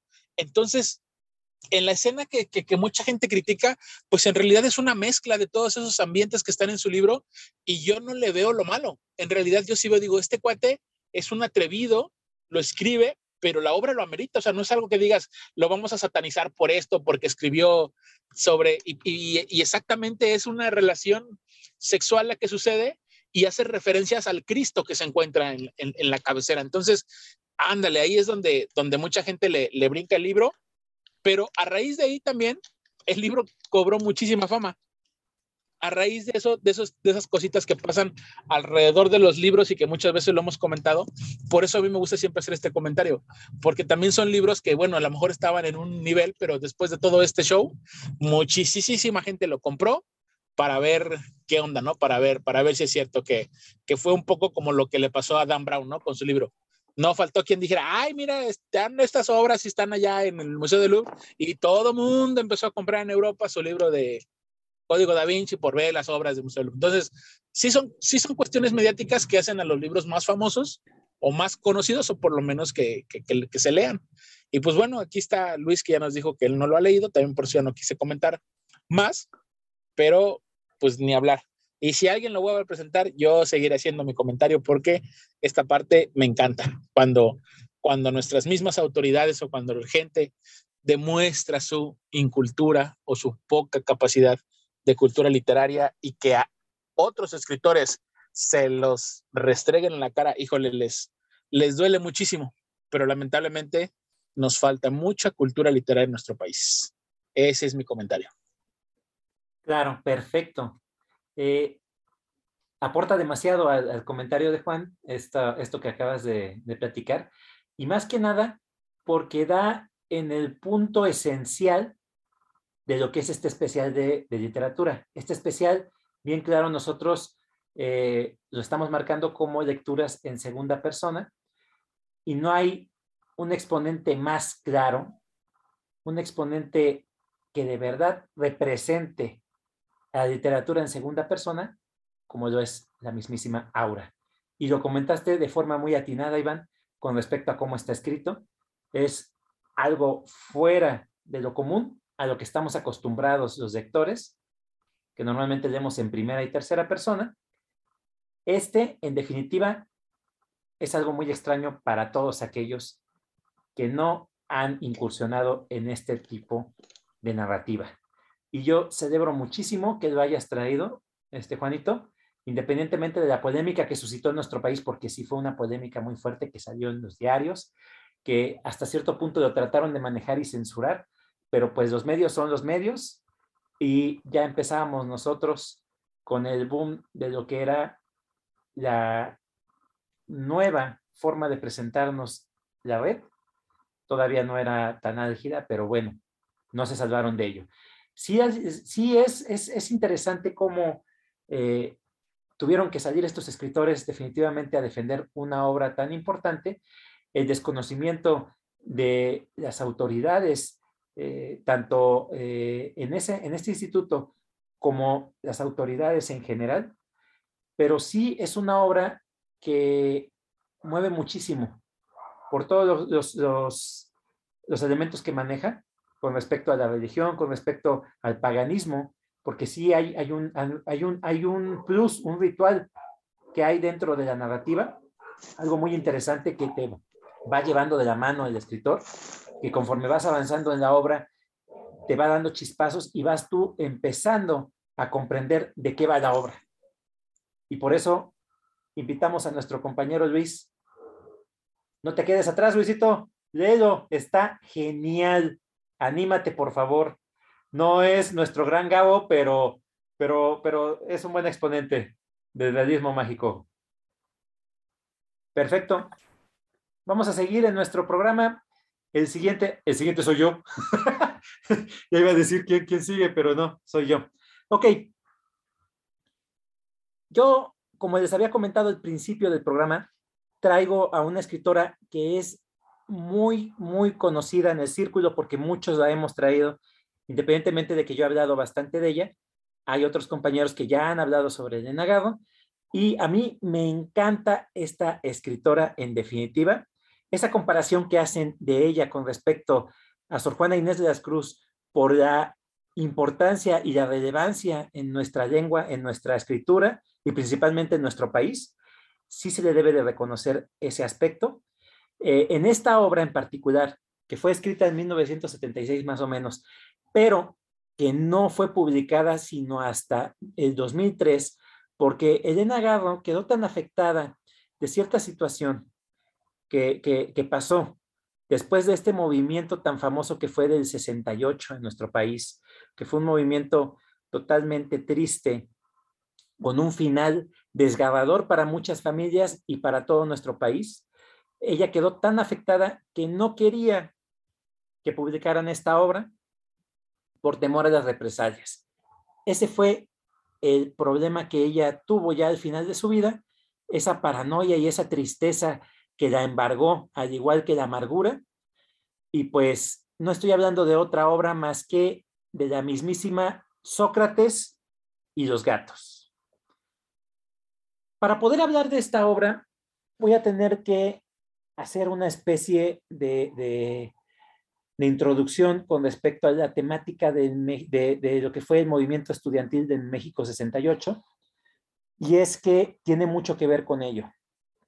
En nuestro país normalmente las obras teatrales no han tenido una gran representación con respecto a esta parte de nuestra historia, y al momento en el que sale esta obra, fue muy criticada porque aún así, de que ya eran otros tiempos, estamos hablando del 2003, ya había fallecido Octavio Paz, ya había fallecido Elena Garro, y pues Elena Paz Garro quiso que la obra de su madre no pasara inadvertida, y entonces la publica, y a pesar de que ya habían, eh, habían cambiado las tornas, de que eran otros tiempos, todavía había gente que venía desde la misma onda y de, esa eh, cofradia, de ese, de ese sector de intelectuales que todavía existían, que todavía quedaban, y entonces no le dieron el crédito a esta obra y la, la tacharon de delirios de la escritora,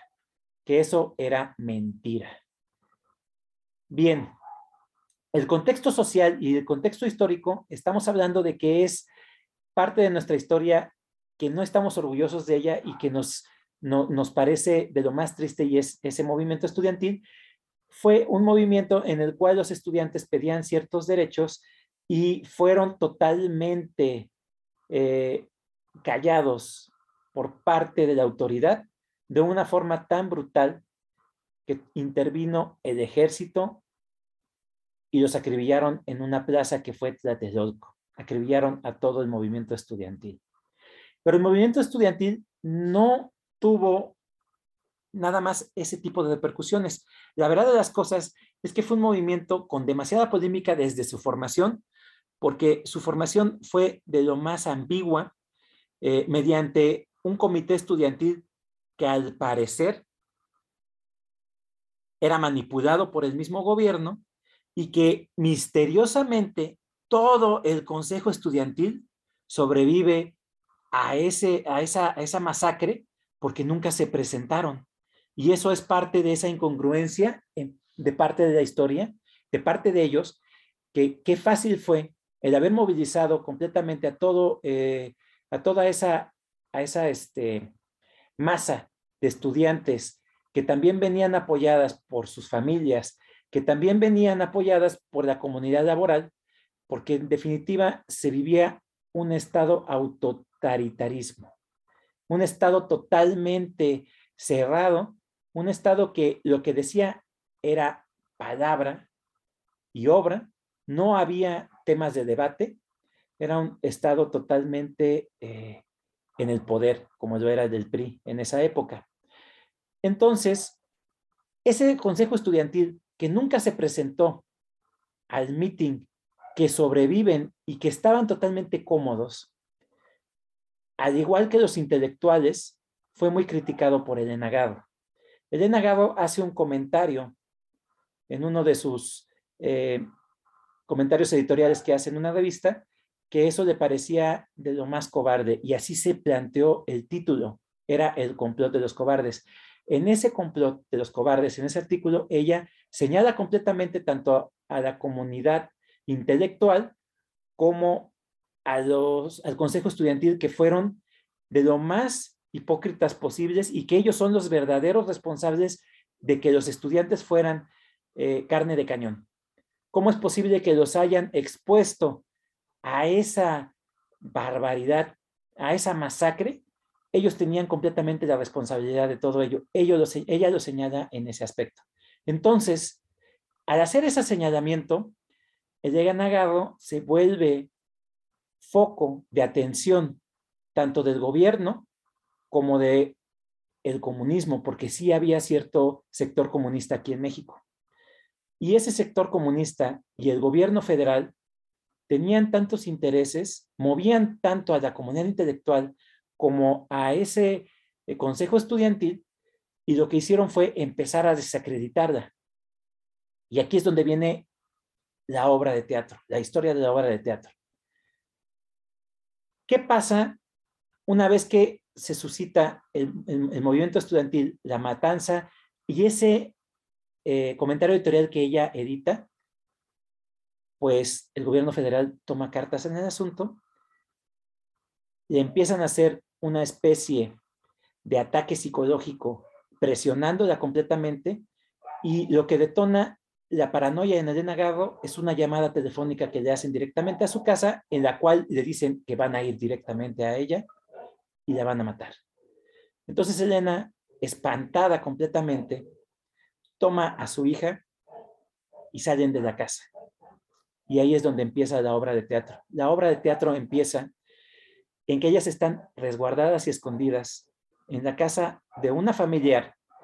Cambia completamente los nombres, no los pone tal cual.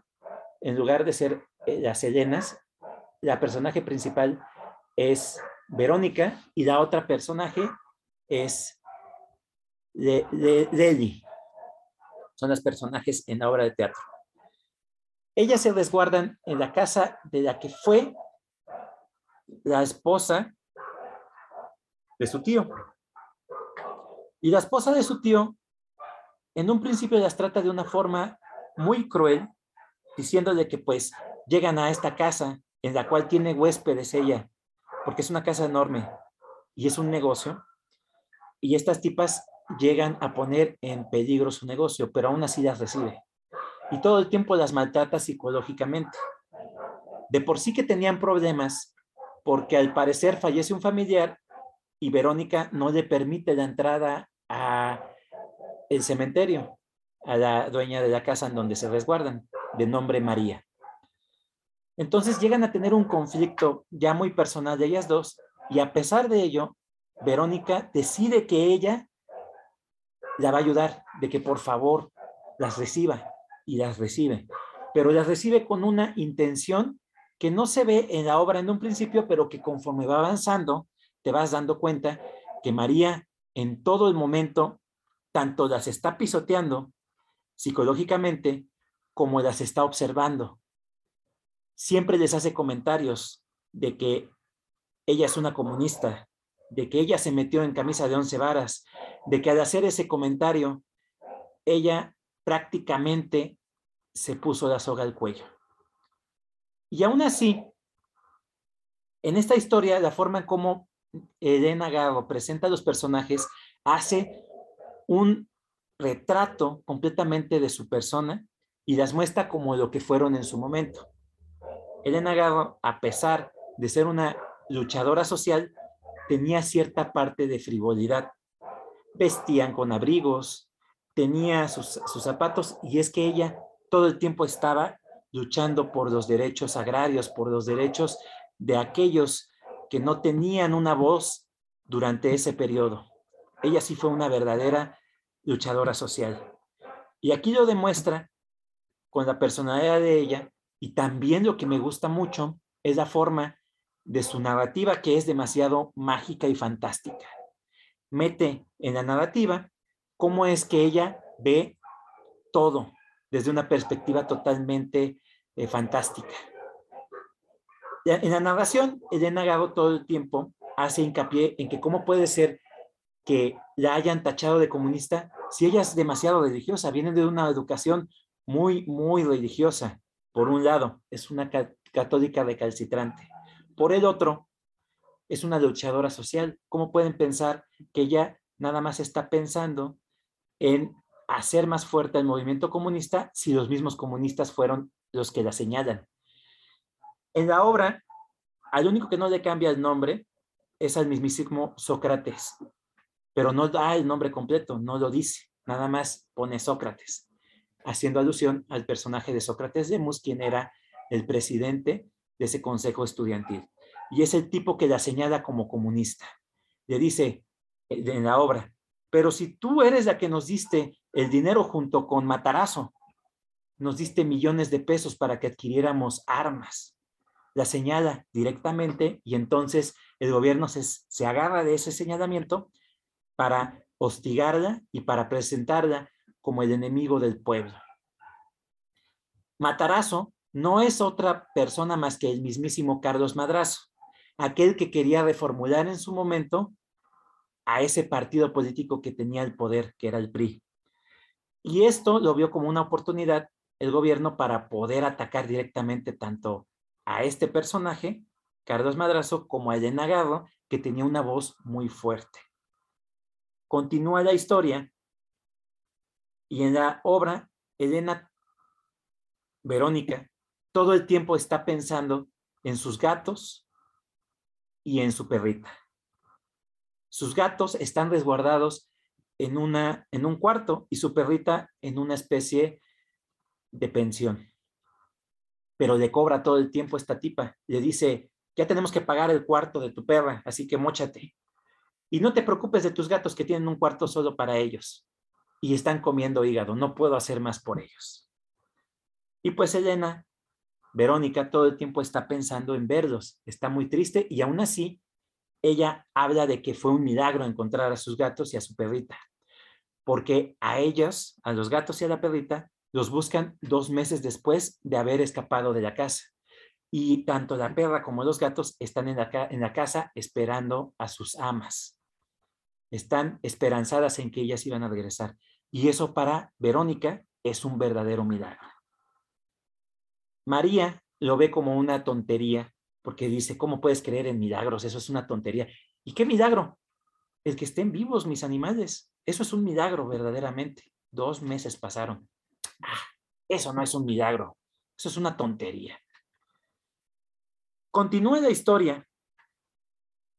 Y en todo ese lapso en el que hay un diálogo entre Verónica, entre Lady, entre los demás personajes, que es el nieto de María, que es la misma María, que es la sirvienta de María, todos esos personajes van enriqueciendo completamente la historia. El nieto le va comentando cómo se estaba dirigiendo su abuela con respecto a su vida y cómo trataba a toda la gente su misma, su misma abuela. Eh, las sirvientas todo el tiempo están molestando y diciendo que Verónica debería de estar agradecida de que la hayan recibido y que es una ingrata y que no merece esto y que no merece lo otro. Es un ataque constante. Pero aún así, lo más triste y cruel llega cuando María ve la oportunidad porque ya está harta y también cree que es el momento oportuno para que el gobierno acabe con Verónica y la entrega. La entrega a las autoridades. Y las autoridades en ese tiempo, cuando eran amos y señores, cuando tenían el poder absoluto y se creó el concepto de los tamarindos, se creó el concepto de esa policía especial que se dedicaba a hacer intervenciones y a hacer procesos pero en los cuales estaban completamente en la oscuridad, tomaron el control, comienzan con el interrogatorio y la forma en cómo torturan a Verónica y a Lady es de una forma desgarradora, cruel y totalmente salvaje. Empiezan torturando y matando uno a uno a todos sus animalitos enfrente de ellas. La forma en cómo está descrito en la obra, para mí, fue de lo más triste y cruel. Me llegó completamente al corazón. Por un lado. Por otro, hay un diálogo que sostiene Verónica con su hija y lo que le ruegan a Dios y a la Virgen es que las haga invisibles para que no continúen esa penuria, esa tristeza y estas cosas tan atroces que les hace. Ya no voy a continuar con más respecto a esta historia porque ahondaría completamente en todo, desvelaría completamente esta historia y creo que se merece la lectura a pesar de que es algo muy cruel. Esta obra lo que hace en definitiva es ser un testimonio completamente de lo que ellas sufrieron y vivieron. No sabemos qué tanto de esto que narra la obra de teatro sea verdad, pero lo que sí sabemos es que quedó completamente afectada, sumida en la tristeza y en una amargura total. Eh, esta obra de teatro tuvo muchas críticas, eh, no se ha presentado ni siquiera la puesta en escena, y aún así es un verdadero referente de las obras que tienen que ver con el movimiento estudiantil. Cuando en el 2016 hicieron una eh, puesta en escena de esta obra, nada más fue una lectura teatralizada, o sea, no se ha presentado una puesta en escena de esta obra, pero aún así se habla mucho de ella. Eh, creo que no es tan fácil llevarla a cabo por todo lo que tiene que ver y esa cuestión psicológica que se va presentando desde el inicio hasta el final no se ha podido eh, presentar por esa misma situación. Pero bueno, eso es lo que yo les traigo en esta ocasión, en esta noche. ¿Qué les ha parecido? Me gustaría escuchar sus comentarios con respecto a esta obra de teatro. ¿Alguien quiere comentar? Adelante, Juan. Sí, me gustó, me gustó mucho y ya revisé cuál es el con el cual había participado antes de Elena Garro, fue El Anillo. Perfecto, sí, sí, sí. Entonces, me sigue gustando, es, es interesante. Ajá, me sigue gustando, es, sería mi segunda lectura. Perfecto. Me gusta, me gusta, me gusta mucho. Creo, creo que lo, importante es que casi no se lee el teatro. El teatro es, muy complicado y por eso también es uno de los grandes exponentes de esta narración en segunda persona, que sería interesante que muchos pudieran experimentarlo. Ya lo has experimentado, Juanito, eh, leyendo a Shakespeare. Leyendo a Shakespeare, aparte de, de, de las poesías, también incursiona mucho en el teatro. Adelante, Iván. Pues muy interesante la, obra de teatro que traes hoy de Elena Garro. Yo cuando presenté, presenté una obra de teatro que me gustó muchísimo, que era la del árbol. Hoy escucho esta, también se me hace buena. Aunque todavía por ahí tengo una, una sorpresita yo con Elena Garro y con otras cosas que he leído de ella, pero más adelante la descubriremos en el círculo. Pero pues interesante, me gusta mucho. Además que, como tienes mucha razón, el teatro es creo que de los géneros que menos se lee. A mucha gente no lee, no le agrada el teatro, ¿no? Pero bueno, ya lo hemos compartido en otras ocasiones pero agradecerte la, la, reseña del día de hoy. Y creo que me voy a empezar a ir a, declinar por el Teatro Elena Garro porque se escucha bastante bueno. Ese era mi comentario. Perfecto, Iván. Sí, sí, únete al lado oscuro. Bueno, a ti que te gusta el teatro, pues no, no te va a, a, generar más conflicto, ¿verdad? Pero bueno, eh, creo que es un buen exponente de este, de este gran programa y pues yo creo que debemos de continuar. Me va a gustar eh, escuchar el comentario y la participación de David porque él trae una obra contemporánea y eso me llama mucho la atención. David, los micrófonos son tuyos. Seguro. Híjole, va. Vamos a cerrar esto con broche de oro. Y para los que nos escuchan, no sé, no, se me voy ahorita les vengo a animar el evento. Este, el libro que les traigo se llama El instinto de, ay, discúlpeme por el apellido, este, Ashley Outrain. Es que es canadiense y es su primera, es su primera novela. Ahí va. Ay, tengo, tengo, tengo mucho que, que comentar, pero no me voy a tardar.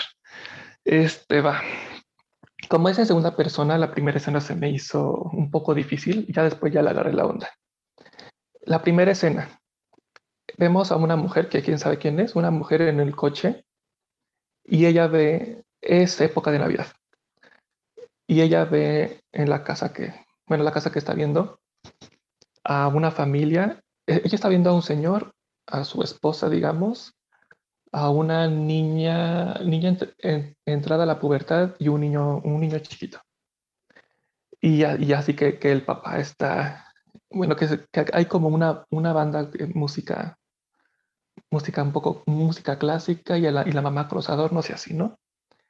y la mujer, que después vamos a ver qué se llama.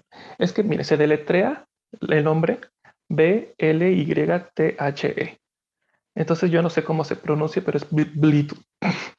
bueno, la mujer, es la que es la protagonista y ella dice en el coche. Ok, aquí, aquí, va, aquí, va, aquí va mi versión. Y yo dije, uy, esto, esto se va a poner, este, uy, bueno, ella que tiene, ella, ella que tiene que decir, porque ella ve la casa que está viendo, está una niña, así en, la persiana, y como que, o sea, sí, ya la vio a la mujer, pero no hace nada. No, no dice, papá, mamá, hay alguien aquí, este, así que, ¿qué, qué pedo? hay una mujer aquí en un coche. Nada, no dice nada, pero sí la ve. Y ahí es cuando la mujer, la ay no sé, la, mujer dice, aquí va mi versión. Y entonces ella primera, ella, ella comienza hablando cómo conoce a su novio. Su novio se llama Fox. En la universidad, e, ella es una escritora frustrada y Fox es ingeniería, una ingeniería. Entonces ella siempre ha querido tener, ella siempre había querido ser mamá, siempre. Y, hay un poco de acoso viendo a, mamás con sus hijos. Ah, yo quiero, yo quiero ser mamá. Siempre le nació. Ella, ella comenta que su mamá la abandonó. Y también en, el libro vamos viendo tres historias de tiempo. La principal, la de la mamá y la de la abuela, que ahorita voy con eso, que es un problema. Pero bueno, conoce a su esposo, quiere ser mamá. Y cuando tiene, en un momento donde tienen relaciones, ella sabe, porque supongo, ¿eh? porque se llama el instinto, ella sabe, ya me quedé embarazada. Así desde, digamos, ella muy poética. Bueno, desde que ya entró en mí, ya yo, yo sentí, este es el momento. Y sí, todo viene en el embarazo. Ah, bueno, este, la, la, suegra, digamos, la, viene a ayudar a, a, dar apoyo y consejos y así. En el parto, este, así ya, ya con el, con el bebé así, ya salido, así, ya saben. O sea, ella dice, sáquemelo, yo me quiero morir, este, no me importa si me muero yo, si se muere mi, hija, este, o nos, o nos, matamos las dos. Eso es una, yo lo, yo lo cuento muy, muy burdo, pero es una escena así como muy, muy fuerte de que, de que ya mátenme, mátenla, mátenos, ya no la, ya no la quiero, ya no la amo, y lo grita y creo que hasta se, hace del baño y sangra y así, ¿no? Y desde, y desde el primer momento e, ella dice, oh, sí es mi bebé, pero, pero no. De hecho, hasta, hasta se pone inconsciente. Este, se tarda mucho en recuperarse, pero, pero lo que diga es poco. Y desde un, y desde un comienzo no tiene, no hay, no hay relación con su hija su hija, bueno, es, supongo que se llama Violet, ¿no? Aquí es Violet, pero es Violet. Este, entonces, eh, como ella es una, escritor, eh, una escritora frustrada, pues ella es ama de casa. Este, bueno, cuando tiene a su hija, deja de escribir completamente, ya. Y se dedica a la hija, pero se la pasa llorando, ninguno de los dos duerme. Y el clásico, el clásico cliché de que el papá se va a trabajar y, y, y, la, y la, protagonista y Violet, bueno, este no, no, tiene buena, buena relación. Violet se la pasa llora y llora y llora y llora hasta que llega el papá y se calma. Y, el y, y, Fox, este, que se llama Fox, este, no estás loca, este, ella es un angelito, está aquí tranquila, este, porque, así, ¿por qué me, por qué me llamas? ¿Por qué me mandas mensaje de que no, ya, mira, mira, ay, me ama tanto el papá y la hija, así. Y la mamá, ay, son unos, este, bueno. Tan, este, le va toda, toda la infancia de Violet la, la vive muy mal. Es así, este, no, no, no, no, no hay nada de, relación. Hasta, hay un momento donde ella dice, tengo, tengo muchas ganas de escribir y, está así, traca, traca, traca. Y escucha llorar a, a Violet.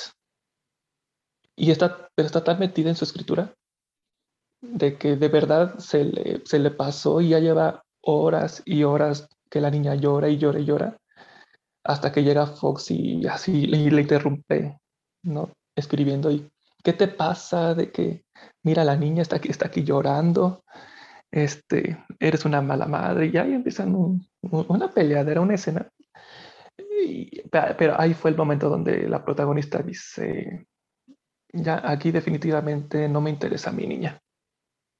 Ya, o sea, no. Este. Y luego, es, es un libro muy corto, ¿eh? Así que, me, y ya porque es tarde. Inesperadamente se vuelve a embarazar. Pero ahora dice, ahora, ahora, ahora sí, ahora sí, es, ahora es niño, se llama Sam, me parece.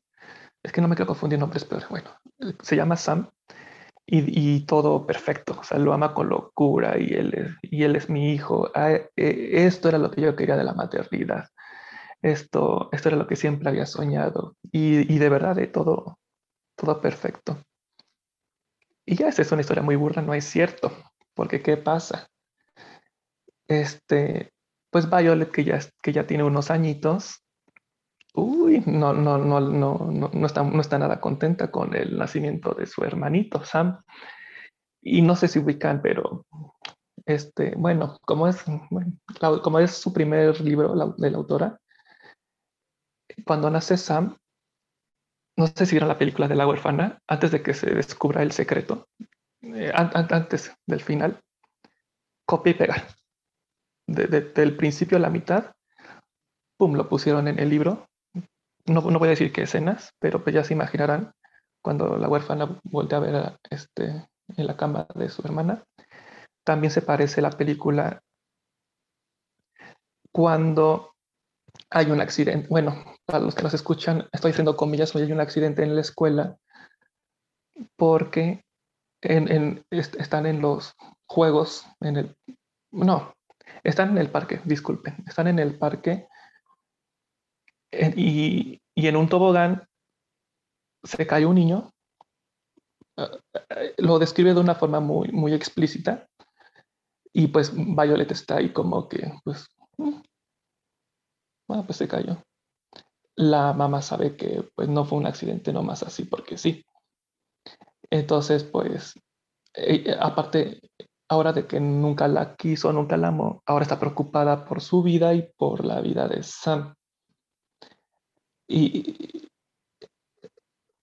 y yo también, yo digo, yo también estoy preocupado, ¿no? O sea, de que, o sea, pinche, vaya, este, va. Ya como al final, este, no voy a decir, pero si vieron la serie de You, es lo mismo, la serie de You. Este, al ser la primera novela, este, es de principio al fin este, no, es por echarle flores, pero no tengo otra referencia. Es exactamente lo mismo. Ah, tenemos que hablar de Kevin, de Lionel Shriver, lo mismo. Solamente que no es niño, que aquí es Kevin y acá es Violet, es lo mismo. Pero bueno, este, como dije al principio, son tres líneas del tiempo. Esta es, la principal. La otra línea del tiempo es, de la mamá de la, mamá de la, protagonista, desde un principio dijo que la había abandonado. Al, o las tres historias de tiempo sí son interesantes, pero como el libro va cada vez más, más intenso con un clímax, ya las otras líneas del tiempo te vienen valiendo porque ya sabes que la abandonó. O sea, ya lo dijo desde un principio, no es spoiler. Y la otra línea del tiempo es la de la abuela, que es una línea del tiempo más aburrida, que, que, o sea, que sí le entiendes, pero a la vez, como se parecen tanto, las tres historias en épocas diferentes, este, ya, ya se volvió un poco cansado, así de que ya las otras historias no me interesaban. Yo quiero saber qué, pasa con, con con la mamá, con Fox, con Sam, con otros personajes que no puedo decir porque ya es totalmente spoiler.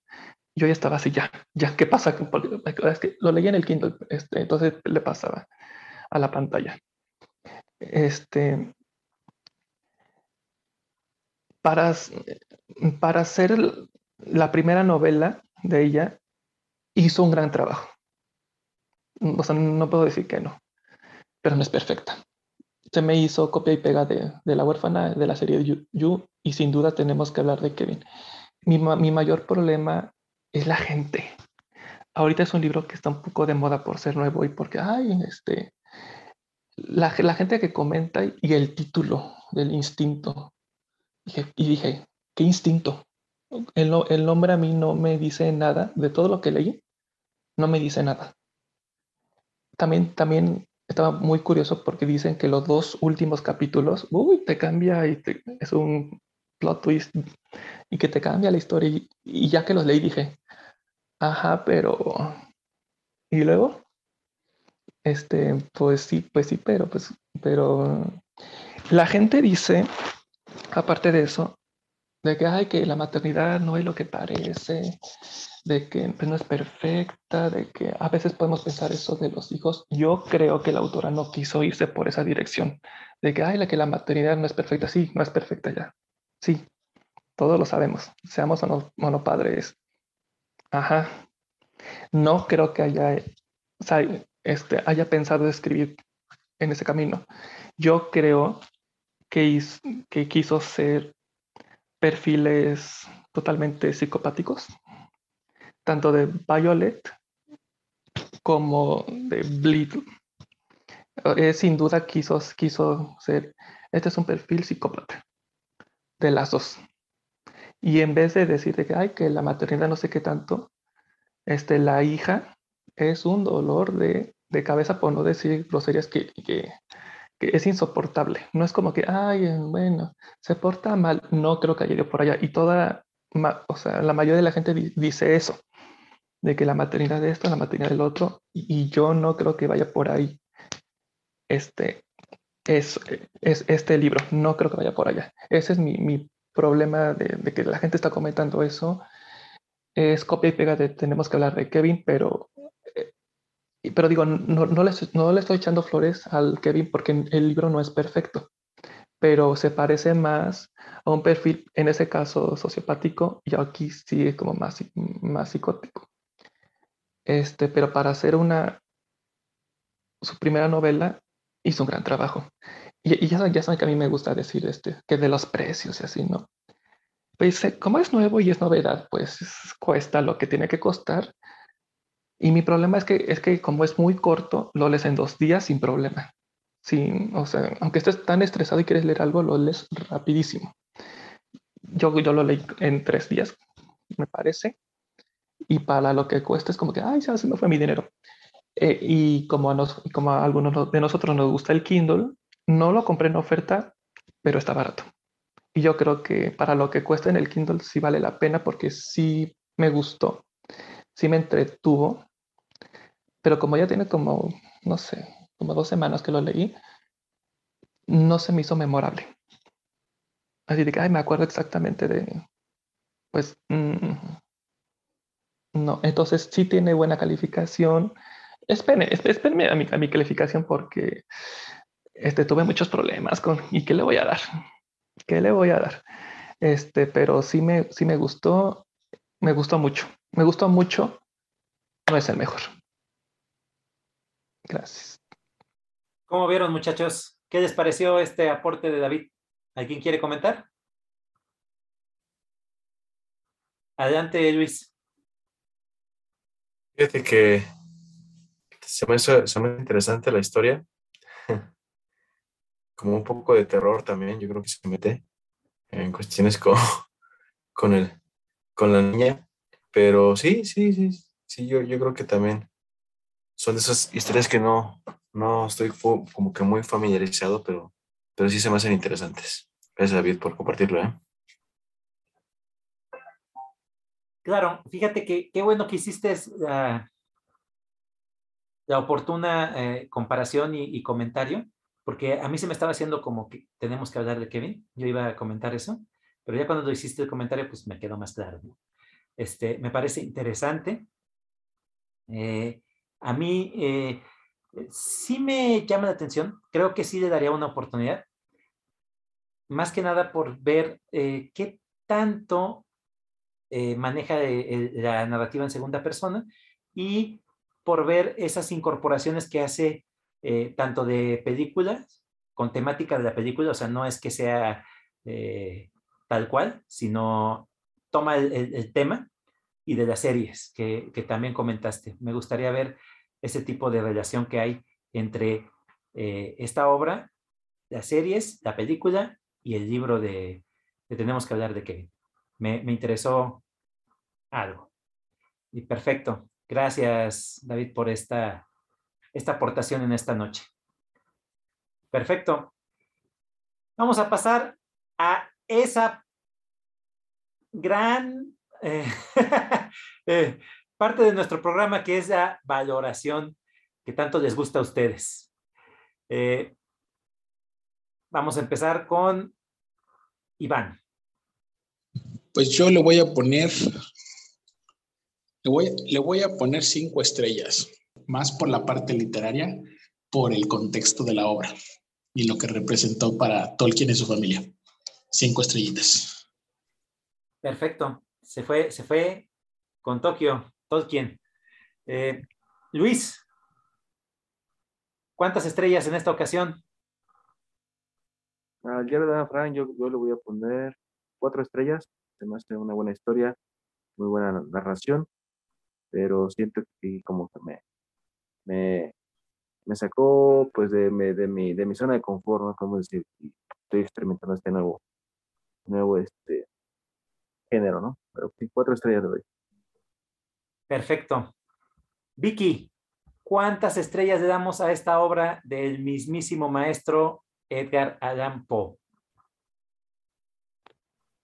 Yo le voy a dar cinco estrellas porque no me parecía así como de miedo y fue muy amena. tú, tú muy bien, Vicky. Juanito, ¿cuántas estrellas le damos a Aura? Cinco, sin lugar a dudas. Con ojitos cerrados. Sí, sí, sí. Ya dos bonitas. Tú, tú, muy bien. David, ¿cuántas estrellas le damos a esta hora? Híjole, este, pues lo pensé mucho, ¿no? Y, es que le tengo que dar 4.5. No se merece ni las 5 ni las 4. Las 5 se me hace mucho y 4 se me hizo, o sea, no, tiene que ser 4.5. Es que sí, sí me entretuvo. Es una buena puntuación. Perfecto. Yo, eh, a mí sí me cuesta mucho trabajo puntuar, pero pues ya lo he comentado en otros, eh, en otros programas. Eh, Elena para mí es inclasificable, es incalificable. no podría ponerle menos de 5 por todo lo que conlleva. su escritura es hermosa, es fuera de lo común. La fantasía como la mezcla con la realidad, la forma en cómo describe los escenarios, eh, los personajes, cómo se desenvuelven, eh, ese, ese tono tan característico que les da de la época, eh, a mí me maravilla. Es una escritora muy completa, maneja muchos géneros y no ha habido obra que me haya dejado indiferente. Puedo decir que algunas no son tan buenas, pero aún así no hay ninguna que me deje indiferente, que no me deje algo. Y esta obra en particular se me hizo increíble, maravillosa, triste y cruel. Cinco estrellas, una manita, sin pensar. Y es así como hemos llegado al final de este programa. Les recuerdo que tenemos redes sociales. Nos pueden encontrar en Facebook tal cual, Círculo de Lectura Argonautas. Y en nuestra página de Facebook pueden escuchar desde el primero capítulo de la primera temporada hasta el más reciente de la tercera temporada. Están todos los capítulos. Eh, en el enlace de, de Spotify encuentran nuestra página. Y pues les recordamos que esto lo hacemos con mucha pasión, con mucho amor. No somos críticos literarios, pero nos encanta hablar sobre la literatura, compartir historias. Y pues voy a pasar a despedirme de mis compañeros. Iván, muy buenas noches. Buenas noches, Chava, amigos. Muy interesante el programa del día de hoy. Y, una de las cosas que, concluyo es que cuando leemos libros en segunda persona, creo que los sentimientos o las emociones se, adhieren más o llegan más rápido. Creo que muchos hicimos eh, una aportación que tiene que ver con las emociones y eso me gustó mucho. Gracias por compartir y nos vemos la próxima semana con más libros para reseñar. Luis, buenas noches. buenas noches a todos los que nos escucharon. La verdad, a mí también me gustó este, el especial de segunda persona. La, verdad es que nos llevamos varias sorpresas y, y, bueno, espero que les haya gustado y nos vemos pronto con más libros. Saludos a todos. Vicky, buenas noches. Buenas noches para el círculo de lectura y para todos los que nos escuchan. Esperemos vernos la próxima semana para compartir más libros. Muchas gracias. Juan, buenas noches. Buenas noches y como dijo Iván y Luis, y yo supongo que Vicky también lo dirán ustedes, fue algo diferente. Esto de en segunda persona sí despertó muchos sentimientos y fue otro punto de vista, fue algo nuevo. Para mí fue nuevo y me gustó. Entonces, ojalá también les haya gustado y buenas noches para todos. David, buenas noches. Sí, igual yo concuerdo de que se me hizo algo muy diferente, muy, muy algo fuera de lo común, que absolutamente todas las lecturas me interesaron, aunque, aunque sean de segunda persona, todos son diferentes y me siento muy satisfecho con este programa. Y un gran saludo a los que nos escuchan y a ustedes, claro. Yo soy Salvador, su servidor. Eh, creo que el programa cumplió, cumplió con la, la, mecánica y fue muy interesante. Esperamos que hayan pasado un excelente momento, que les hayan gustado las obras, que les hayan motivado a leerlas o que por lo menos se hayan interesado por alguna historia. Esto fue Círculo de Lecturas Argonautas. No me queda más que decirles gracias totales. Nos vemos en un próximo episodio.